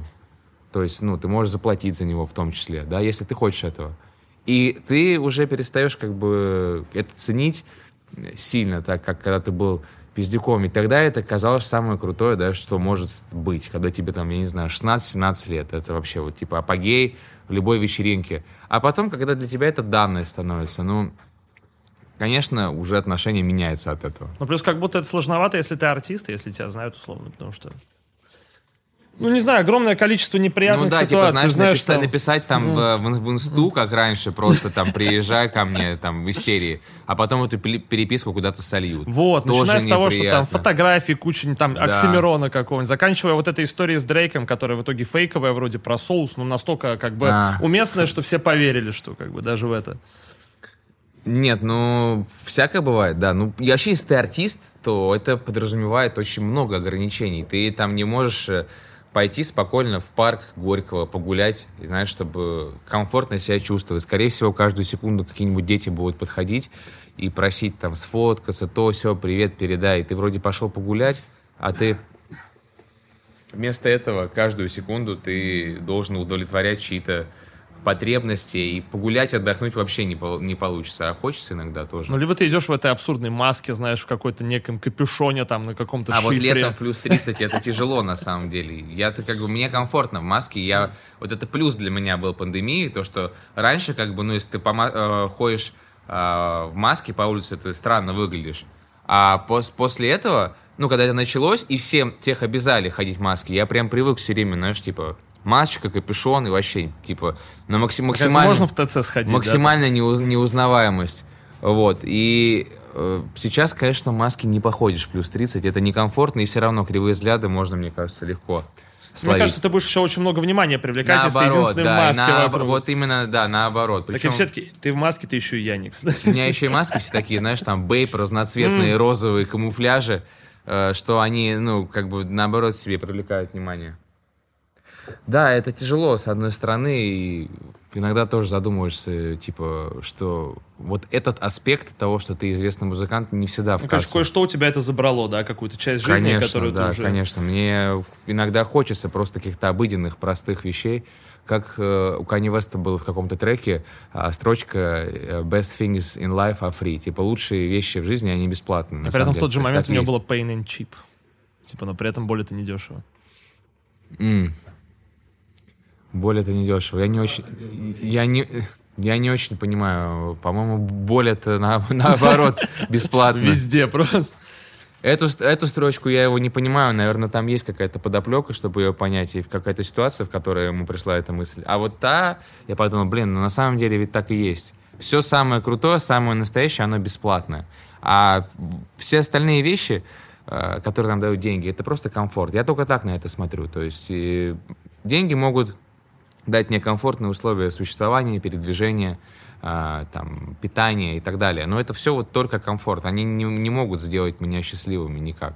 Но при этом у тебя же еще достаточно, даже для артиста, у тебя достаточно выверенный стилек в плане там одежды, соцсетей, в целом взаимодействия каких-то там с аудиторией, со СМИ и так далее. То есть это все обычно как-то достаточно дозировано и достаточно выверено. То есть вот я не помню, чтобы у тебя случалось там какие-то ну, я не знаю, случайный сторис, вот как обычно чуваки любят там нахуяриться и там э, подразъебать Ты думаешь, что это хорошо? Я вот наоборот mm. думаю, что типа надо заставлять себя соцсети вести активнее. Мне просто вот искренне, не знаю, нет интереса никакого. Но ты при этом в ТикТок влетел.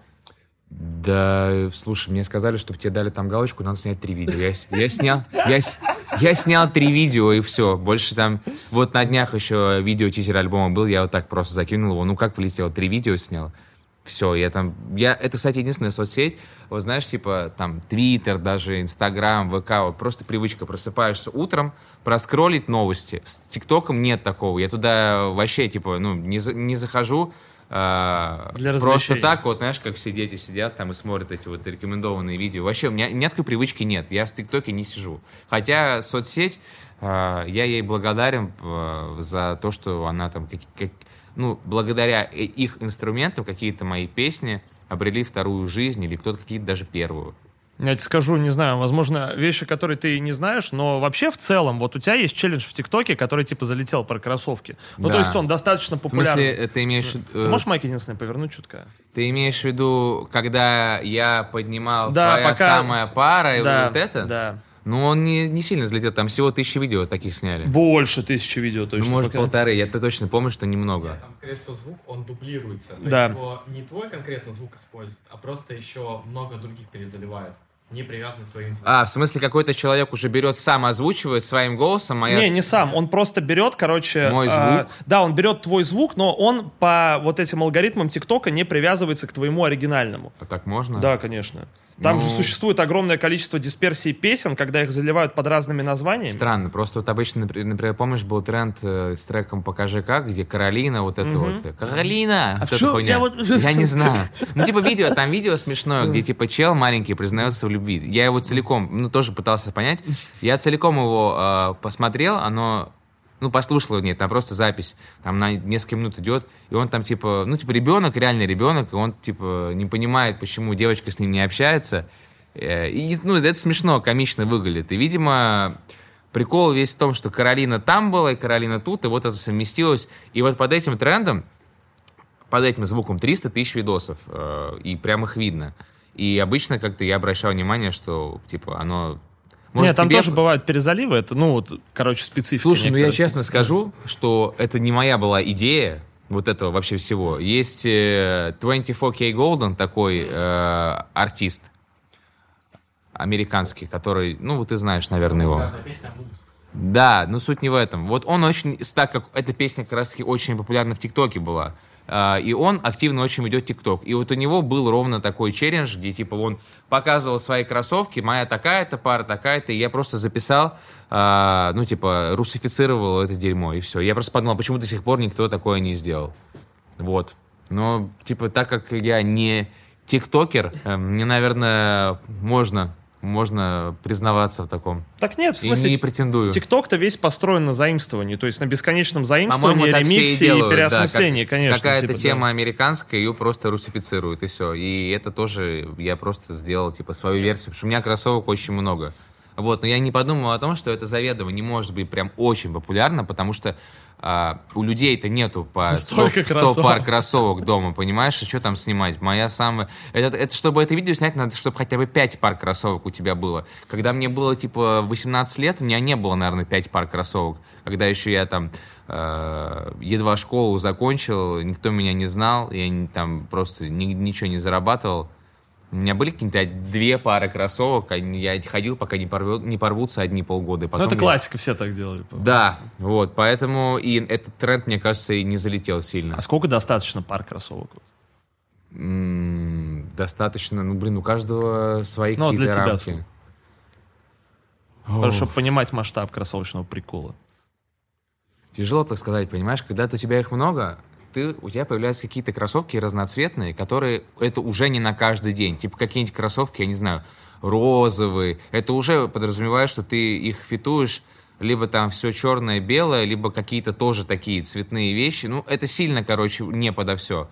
И э, поэтому нужно понимать, что если у тебя мало кроссовок, то от такого следует отказаться. Лучше какие-то базовые такие, типа классические расцветки, черные, белые, может быть, там кремовые, то, что подо все подходит, какие-нибудь серые, темно-синие, вот, э, без цветастых. И еще нужно понимать, что у обуви есть разные формы. Есть кроссовки узкие, есть высокие, там, наоборот, так- патрулист. наоборот, какие-то супер рэперские широкие, и они, соответственно, по-разному смотрятся с разными штанами.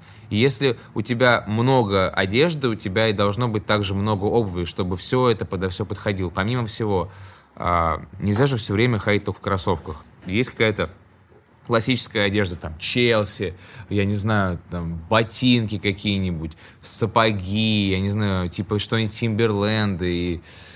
Э, ну, я не понимаю, как жить, как я тогда жил, у меня было две пары обуви, и просто, ну, нереально. Хотя бы, я не знаю, ну, пар 10 обуви всего, ну, хотя бы надо иметь, что там какие-то были, какая-то летняя пара, совсем там, типа, на плюс 30, а-ля конверсы какие-нибудь. Что-то, наоборот, очень теплое, там какие-нибудь э, а я не знаю, тимбы меховые, да, и какие-то обычные кроссовки узкие, там, низкие, черные, белые, так, чтобы можно было это все, короче, совмещать. Вот. Мне, кстати, очень интересно, что ты говорил, опять же, на студию 21, что, ну, как-то не очень правильно появляться несколько раз в одной и той же одежде, но ты вот второй раз появляешься с рукавом. Это по поводу Я, или... Э, в нем вообще постоянно хожу, и не просто так. Это не связано с э, модой. Я просто свожу татуировку, и я это уже делаю давно, потому что, чтобы не травмировать кожу, э, татуировку очень аккуратно, так, по, по, по чуть-чуть, короче, удаляют. Раз, процедура раз в два месяца. И чтобы у тебя прям вот черный пигмент вышел, вообще до конца, это там процедур в среднем 10. Если очень темный, ну прям черный, ну, я понимаю, да. черный жирный контур, это 10 процедур. То есть, соответственно, с разницей, если процедура там раз в два месяца, то посчитай, сколько ну, это, достаточно ну, это 20 долго, месяцев, да, да полтора а, года вот, больше и даже. Я, как и все, наверное, а, делал какие-то дешевые татуировки, а, будучи подростком, которые были не очень хорошего качества. Вот, и когда уже сейчас я мог себе это позволить, мне хотелось обновить. У меня там была одна татуировка, которая, во-первых, очень сильно выцвела, она прям такая стала бледная.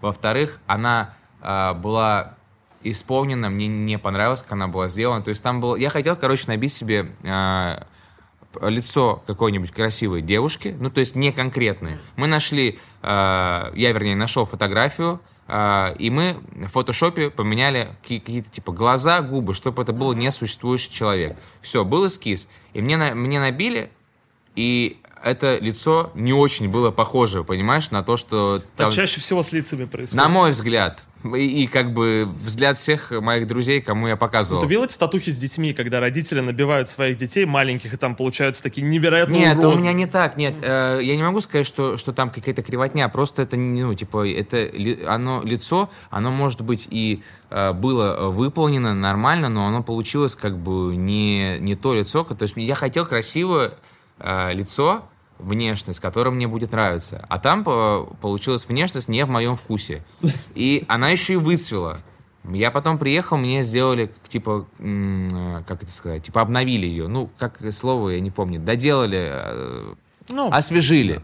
И то же самое, все равно прошло какое-то время, она опять вся, вся краска как будто вышла, она стала блеклая, Uh, вот. И я подумал, окей, добью себе всю остальную, когда руку до конца, у меня полностью рука вся забита, тогда я вернусь к этому. Вот, и вот я наконец до этого добрался. И мне плюс было интересно вообще. Мне вообще все интересно. Новое, постоянно, то, что я не пробовал. Вот у меня часто есть такой критерий, э, типа, если я о чем-то сомневаюсь, я такой, бля, ну я никогда это не пробовал, вот чисто поэтому это очень много раз в моей жизни определяло, вот я делаю что-то или нет. Ну, типа это... концерт Дистемпер, да?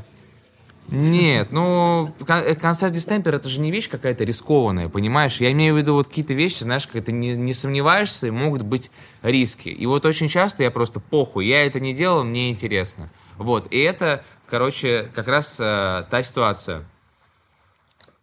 Вот, я всегда думал, что, типа, это, ну, типа, блядь, сводить татухи лазером, это, наверное, больно, страшно. Как по ощущениям, кстати? А на самом деле, ну, я сводил первые два раза без анестезии, у меня очень маленький кусочек я сводил. Потом я уже сводил с анестезией, то есть тебе а, ма, а, мажут... Э, Лидокаиновой мазью просто. Типа, да. да. Короче, заматывают руку на 40 секунд, ты ждешь. Потом, когда у тебя чуть занемела рука, тебе уже делают, и вообще почти ничего не чувствуешь. Вообще, то есть я так боялся этого.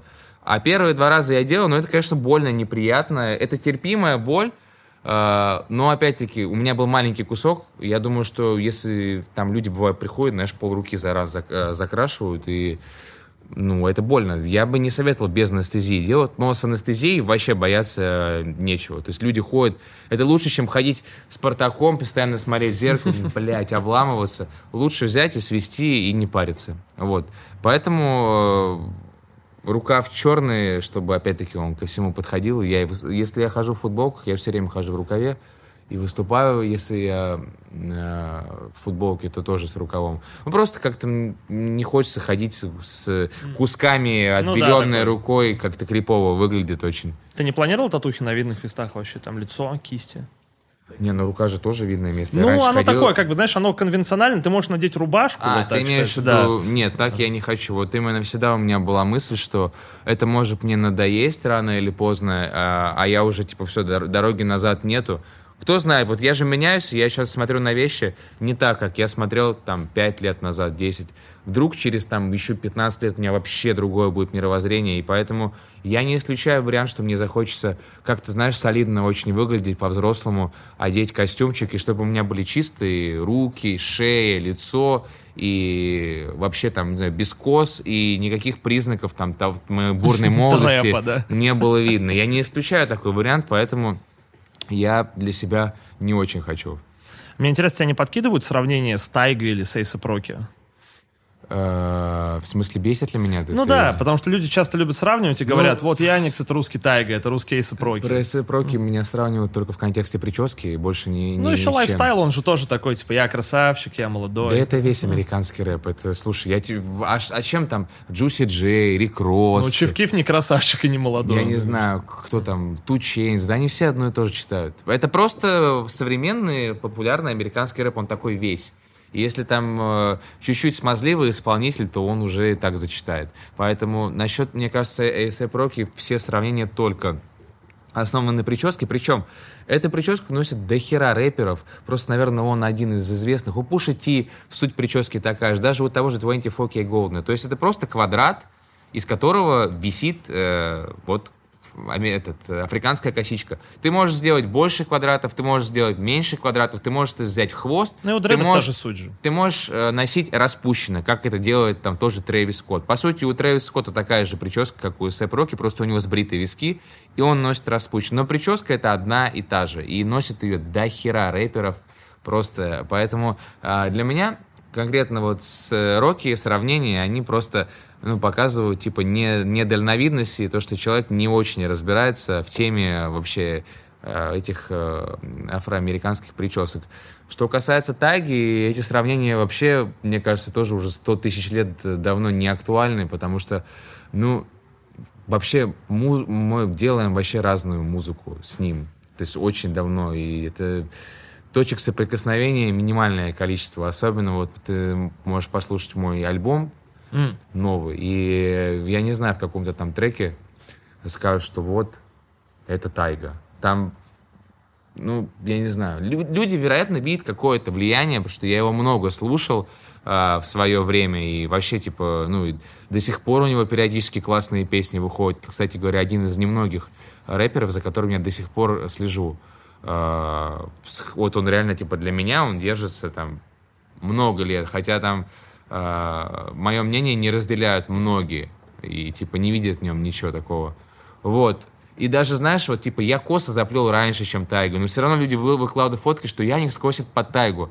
Но, блядь, я когда их заплел, он ходил еще вот так же в кепке э, с короткой стрижкой. Он заплел позже и заплел вообще другой. Он ходит с...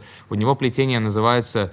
Э, сенегальская коса. То есть там вот, если ты посмотришь на этот, классическая косичка, у нее три, три прядки. И ты из трех, ну вот любая ну, классическая коса. Да, да, а там две прядки. И, короче, они как бы вот такие, э, такие более округлые получаются. То есть у него вообще косички другие, носит он их распущенные. И просто вот сам факт, что я это сделал раньше его, но люди все равно, типа, потому что он якобы, ну, он же первоисточник, он из Америки, все, значит, с него все слизывается. Или у меня была ситуация, у меня была э, футболка Undefeated такая черная, я ее купил, а потом через какое-то время э, оказалось, что, типа, он купил такую же футболку, снялся в ней в клипе, и люди э, скидывают клип, что вот, короче, он вообще, типа, все с него слизывает, и футболку даже, и так далее, и так далее.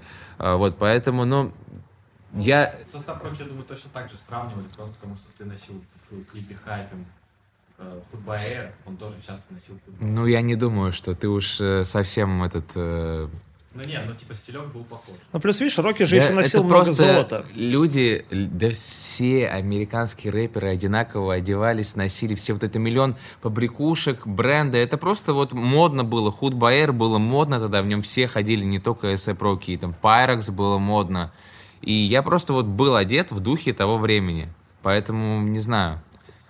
В общем, меня эти сравнения не обижают в целом, если вопрос к этому. А, вот, но я просто думаю, что под этим очень мало как бы оснований. Я, я помимо Тайги же слушал еще миллиард рэперов, там всяких бигшонов и так далее. И от каждого, наверное, где-то что-то, какое-то влияние на меня было. А кто И больше всего повлиял, кстати, из американских?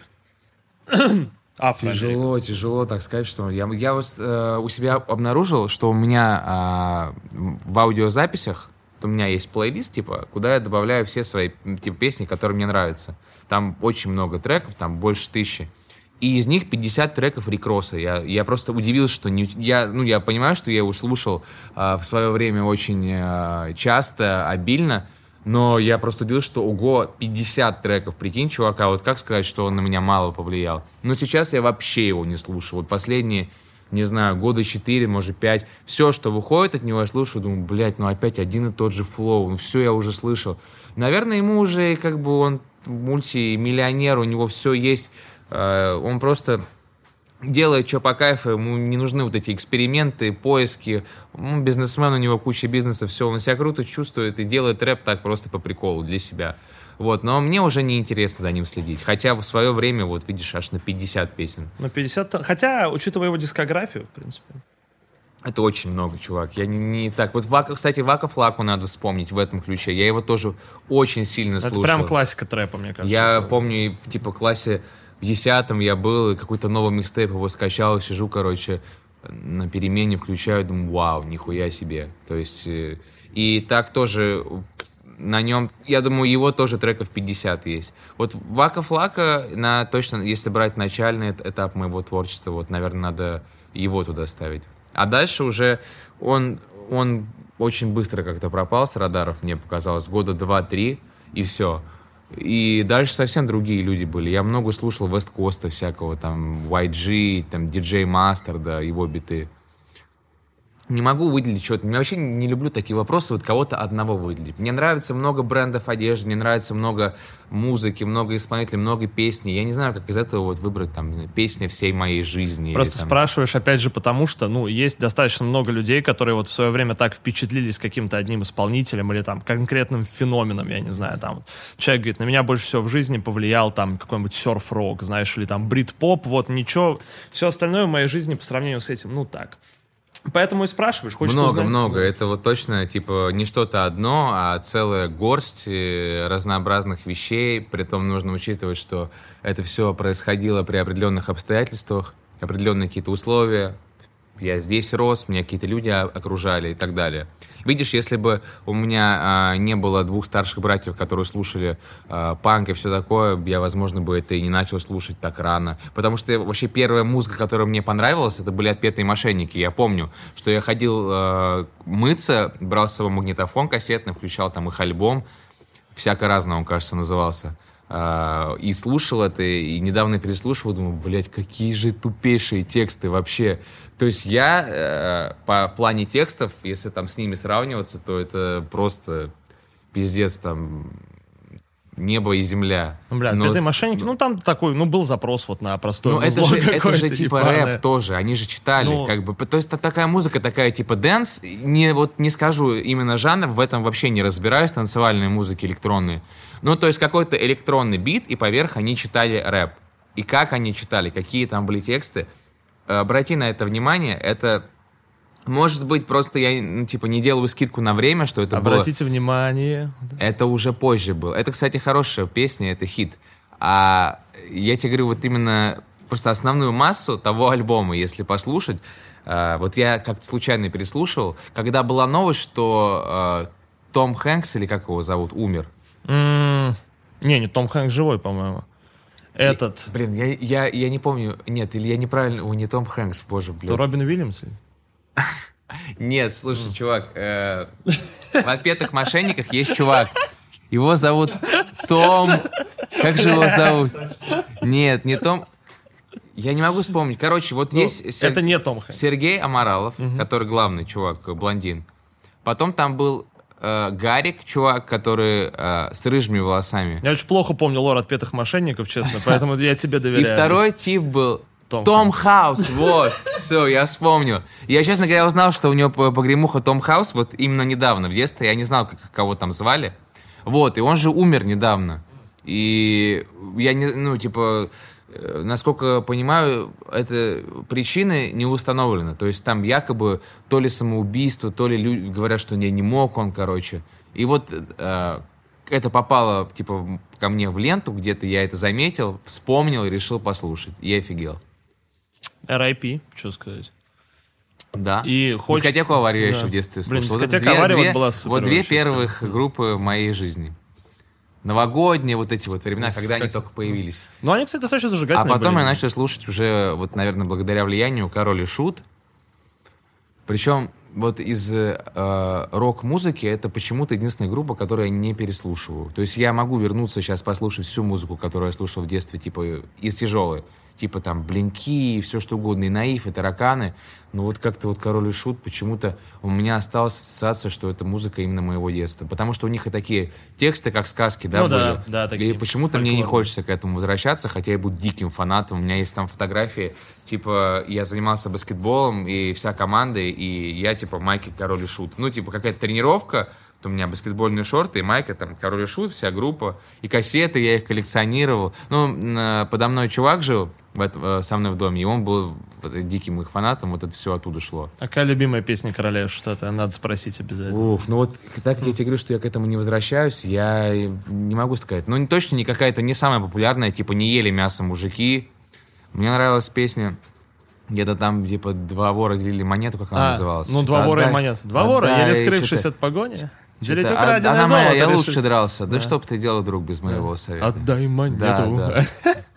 Бля, ну почему-то я сейчас не хочу переслушивать эти, песни. Ну, И- может, еще не время просто там, через 10 лет. а тот же Дистемпер, я помню, вот альбом Скопанк Шпиона, когда он вышел, году, блядь, в 2000 что ли. И вот я помню, что я шел, на, на- меня отец э, отводил на тренировку по баскетболу, мне было 6 лет, наверное, это кас- кассета ко мне. Не, подожди, 2000 год. Да, мне было 7 лет, получается. Я 93-го. И меня отец отводил на тренировку по баскетболу. И у меня был кассетный плеер, и там я слушал этот альбом. И там как раз бы, э, была, э, был трек «Твои большие сиськи». Ну, классика. Да, причем это же не первая версия этого трека. Там «Скопанк шпиона» в альбоме а, много песен, перезаписанные в хорошем качестве старые хиты. Вот. И я помню, что я слушал, и потом отец меня довел, и он мне говорит, дай плеер, я пойду домой, чтобы мне скучно не было, и послушаю. Вот. И, соответственно, пока он шел домой, он прослушал весь этот альбом. Кайфанул, да. Вот. И я думал, что мне прилетит, но как-то он, он просто сказал, что говно ты слушаешь какой-то. Не нужно. Слушай, ну ты меня действительно подразъебал вот именно музыкальной подкованностью, потому что помнишь, что ты в 7 лет слушал трек Дистемпера, который был второй версией переиздания, ну, Я просто любил это, реально. Музыкой жил. То есть у меня и в детстве была всегда мечта играть в рок-группе. Вот мы с, пацанами а, из, типа, с нашего двора всегда хотели, и в итоге они так это и сделали, но уже без меня, потому что, ну, как бы я ушел в рэп, а они так и играли, и кто-то из них до сих пор играет. Но они играют, они на- начинали как раз-таки вот в то время, когда я тебе говорил, что я ходил на хардкор, гиги, вот они начинали играли хардкор, потом они куда-то начали металл играть. А так, я помню, э, мы собирались у меня дома, я мечтал играть на барабанах, но так как э, это же, ну, самый, наверное, проблемный инструмент. Если ты хочешь Ну, там достаточно. гитара или бас, да, для рок-группы, ну, вообще легко взял, дома играй, а ты установку же дома не поставишь, соседи охуеют. И стоит это тоже, ну, недешево, хорошая установка, сносная. И, типа, естественно, мне как ребенку родители не, вообще не хотели, чтобы я в этом отношении как-то развивался, никто мне не покупал установку, у меня были барабанные палочки, я обкладывал подушками, короче, диван, И включал какой-то трек, и да, я его обыгрывал. И вот и приходил ко мне э, мой друг Па- Паша Федулов, Э, он играл на гитаре, и кто-то еще, по-моему, еще был какой-то э, наш друг, который играл на, на бас-гитаре, и вот мы тако, в таком составе с барабанами на кровати, кроватная установка у меня была. Мы что-то пытались, пытались, но это такие больше а, детские темы были. Название А, у вас было?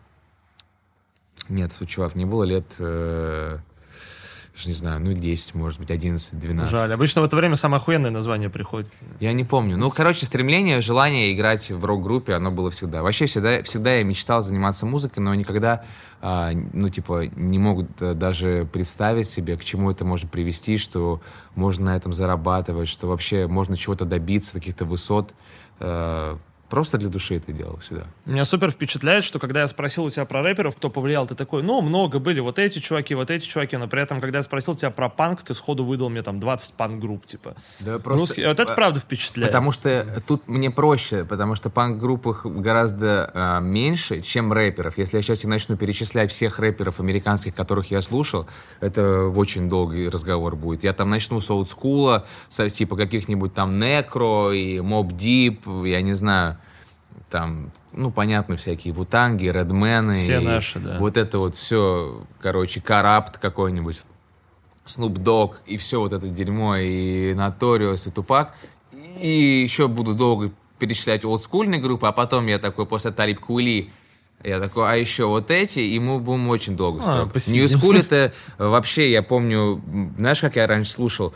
Не было никаких стримингов, я заходил на Live Mixtapes, такой был сайт с микстейпами, скачивал оттуда микстейпы, новые, которые выходили, а это было популярно. То есть э, рэперы грузили туда не далеко не, не только под чужие биты. Ведь микстейп вообще как появился изначально? Это именно брали чужие биты, под них читали свои куплеты. А там уже давно от этого формата отошли, и просто вот выходит там Бака Флака, новый микстейп, все биты его, то есть, по, по сути, это как альбом, он может его выложить на площадку. И все, все зло я качал оттуда. Потом я подключал к компу iPad или что. Не iPad, iPod у меня был старый, короче.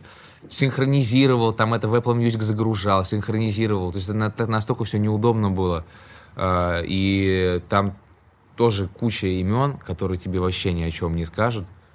Поэтому я не углублялся. А так, э, в, вот в этой всей ньюскуль- ньюскульной теме я гик, наверное. А что у тебя у самого-то по альбому? Он, получается, сегодня выходит. Вот мы Он снимаем выходит, э, 25 августа. Да, это 25 ночью. на Вот, 26. э, получается, через несколько буквально часов уходит. Можешь рассказать что-то?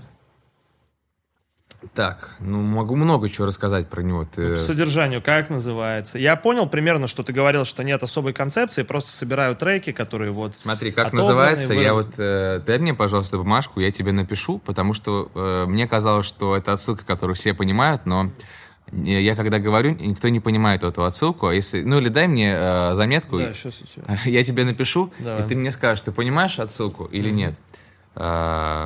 сейчас. Потому что э, когда э, это написано, и именно так, как это написано, то, мне кажется, сразу понятно. э, Ну, сейчас проверим. Проверим букера на, на сколько... На, это Ну, самое. пацаны, есть все варики облажаться, поэтому если Рубрик- что, мы порежем. просто. Да нет, я Да думаю, не, не, я так шучу. сложно. Вот как он называется. Go to слуги. Ты понимаешь? Ну, госуслуги, госуслуги. Вот. Но только при этом ты, типа... Но я, но я, я time, другого да. ранга услуги предоставляю. Я, я кормлю людей хорошей музыкой. Вот. И просто когда, когда говорю людям, мне кажется, мне очень нравится название, но когда я его всем говорю вслух, они не понимают, потому что, видишь, я тебе написал его э, по-английскими буквами маленькими, э, и, ну, и сразу, типа, всплывает, вот, мне кажется, каждый на этот сайт да, заходил Слушай, ну, очевидно. Ну, если тебе там, ты старше 16, у тебя есть паспорт, Да. то ты рано или поздно с ним взаимодействуешь. Вот, но больше никаких отсылок к этому сайту нет. И вообще, это просто прикольное обыгранное название. Странно, если бы было больше отсылок к госуслугам. Вот это было бы... Ну, знаешь, мне в процессе, когда мы, значит, это все, ну, обсуждалось, обложка, и были варианты, а давайте вот такая обложка, типа ты в офисе, типа ты офисный клерк. И трек типа, МФЦ, да? Э, ну, в общем, были, были идеи э, внутри команды как-то, значит, это привязывать обложку к названию или что-то еще. Или там были, а почему вот у тебя треки об этом, о том такие, а называется это все так. Но для меня это название, оно просто общее и такое, типа, что ну, вот я... э, если тебе нужны государственные услуги, ты идешь на этот сайт. А если тебе нужны GoTo услуги с качественной музыкой, ты идешь в другое место. Это бы хорошо звучало как интруха, знаешь, вот с такой подачей. Если вам нужны гоуту, если вам нужна качественная музыка, вы приходите сюда. Ну, э, каждый уже достроит сам для себя. Сколько тречков? А, треков у меня получилось 10, из них 9 новых, а, и мне показалось лучше уж так, чем, знаешь, там все выпускают альбомы по 15-14 песен, и из них там 3, 4, 5 песен запаленные уже.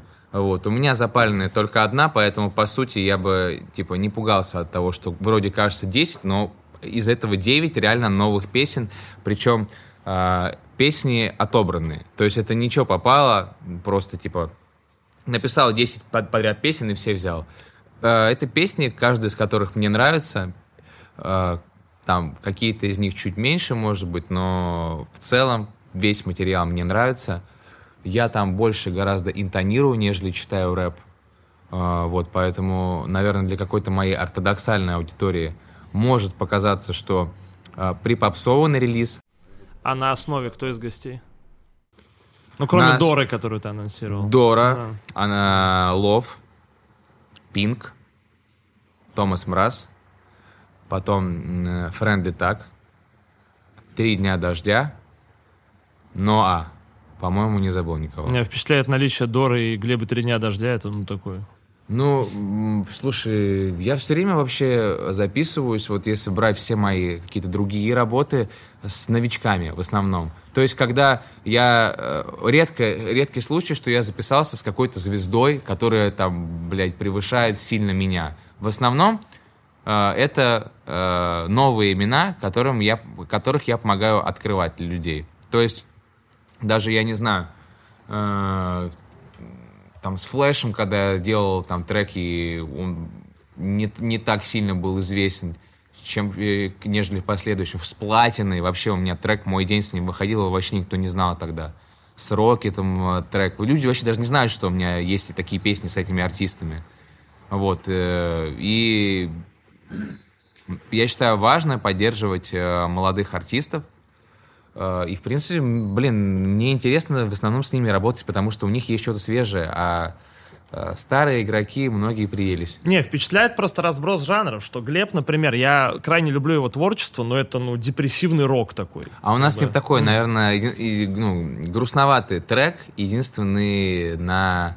Ну, не то, что грустноватый, серьезный такой, единственный на релизе. Он туда подошел, э, и он же, это вообще на этом треке должен был быть Агли Стефан, но он странным образом сказал, я ему что прислал, он сказал, да, кайф, сколько есть время, я говорю, есть 10 дней, успеешь, успею, а потом э, в последний день мне пишет, ой, я сел писать, у меня ничего не получилось, и не знаю, не мое. И все, я думаю, блин, у меня сейчас остается там несколько дней, мне придется писать второй куплет. Вдруг мне пишет э, Глеб и предлагает, ну, говорит, что очень хотел бы сделать трек, а у меня как раз есть демка, я скидываю, он мне на следующий же день уже прислал свои дорожки. То есть за это ему вообще большой респект, потому что я уже к тому моменту вот не хотел, мне надоело уже, ну, типа, делать этот релиз, я хотел уже эти все треки сбросить с плеч, потому что может кому-то показаться, что, знаешь, типа, вот он типа долго не выпускался, может он подзабил, но вот у меня, у меня это как груз на душе. Каждый день я думал о том, что чел, у тебя музыка висит, тебе нужно закрыть этот вопрос, нужно выпустить скорее альбом, а ты не выпускаешь, надо делать. И каждый день я об этом думал и постоянно не отпускал эту мысль. Поэтому мне, мне уже очень хочется, чтобы это скорее вышло и начался новый этап какой-то, потому что там есть и трек, который, например, там год назад вообще был сделан, и слава богу, что он не, не, не устарел, короче, просто по... Потому что бит был выбран очень э, такой необычный. Вот, э, поэтому... Бля, забыл, что, что, что ты спрашивал изначально. Да, изначально меня впечатляет сам заход, что ты говоришь, у нас есть единственный серьезный грузный трек на релизе, там должен был быть Агли Стефан, но будет Глеб три дня дождя. Но он не то, что грустно, там, во-первых, гиперпоп бит, mm. но он такой серьезный, короче. Вот, и просто он написал мне, я еще давно видел у него какие-то интервью, он говорил, что он меня слушал, респектовал, я вот так вообще о нем узнал. А, вот. И я подумал, почему бы и нет. И он сделал интересно, он еще поменял бит на, своей, э, на своем куске. И, э, то есть, такой, типа, идет мой пар, потом бах, меняется настроение, и его кусок, он звучит вообще как э, какой-то, ну, не то что бридж, Но это какой-то такой отдельный, обособленный э, кусок, который такое новое настроение придает, э, такое лирическое отступление. Очень интересно. Я рад, что мы это сделали с ним в итоге. Вот. Ну и в целом все артисты в основном, ну, в большинстве своем, там, кроме Дора, да, там, Лов, в принципе, уже состоявшиеся, э, а, ну, Томас тоже, понятно. В основном остальные э, это молодые ребята, э, в которых я вижу потенциал, э, которым я хочу поспособствовать. Вот, и мне с ними интересно было что-то сделать. Слушай, это максимально объемный подкаст, максимально объемный разговор, поэтому у меня остался один вопрос, который я всем задаю. Если Яникса завтра не станет, каким бы ты хотел, чтобы люди тебя запомнили? А, я уже отвечал на этот вопрос в песне с ЛСП «Мертвые президенты». Ты я, блядь, слу... я а очень слушай. люблю эту песню. А вот. Так что ты, ответ там есть. Ну ладно, это я шучу, конечно. Храните что... меня в клубе, в шубе напротив стрип-клуба. Я вот об этом думал недавно, что, блин, я, чувак, это реально хочешь, чтобы тебя хранили в шубе напротив стрип-клуба? Нет, ну, конечно, конечно, да, это касательно этой песни уже тоже мысли подизменились. Каким я хочу, чтобы меня запомнили? М -м Слушай, интересный вопрос. Но, с одной стороны, хочется, чтобы по достоинству было, был оценен вклад, потому что он был э, в, в развитии всего вот этого. А с другой стороны, похуй вообще. Понимаешь? Поэтому ну, с одной стороны, если ты умрешь, базар ноль, я делаю это, будет... опять-таки, говорю, я делаю это не для того, чтобы, знаешь, мою там задачу вписать себя в историю или там кому-то что-то доказать. Я делаю это для себя, мне просто по кайфу. Э, вот, и э, хочется, чтобы запомнили все настоящее и забыли все, блядь, все какие-нибудь левые разговоры, которые не имеют под собой оснований. Друзья, добавить больше нечего. Это вес рэп подкаст. У нас был Яникс. В первую очередь слушайте альбомчик GOAT Go to Слуги, который на этот момент уже выйдет. Меня зовут Федя Букер. Подписывайтесь на Телеграм, на Twitch. Это очень приятно будет для меня. И, чуваки, мы это сделали. Я думаю, что... Ура!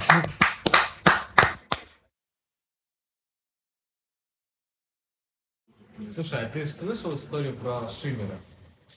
Ну да. Ты хочешь спросить, реально ли я с ним тусовался или что? Да нет, я не знаю, кто это. Интересно, типа, что он подразумевал, жестко кайфовали с Яниксом, а что делали запрет? Это не для эфира. Да не. Насчет Шиммера, да, это... Ну, я также поугорал, как и все. По-моему, видно было, что, типа, ну, чел просто рандомный, не знает он меня и так далее. У тебя, у тебя все-таки сомнения нет, закрались, да? что он в итоге не знает никого, что он просто нагенерировал каких-то ну, людей, ну, с которыми... Выглядит, что он выглядит как просто какой-то ребенок с, с улицы. Как можно было в это поверить? Не, ну это круто, что видишь, до всех фактов. Ну все, Нет, просто, он настолько уверенно говорит просто. это, он говорит, жестко кайфовали с Яниксом. Ну, то есть, какой человек выберет формулировку, мы не видели с ним, мы жестко... Все, что он говорил, было уверенно, и у него склонил шиммер, шиммер, мы дымим, дымим. Это же все комично выглядело. Я удивляюсь, что есть люди, короче, которые реально думают, бля, серьезно? Правда?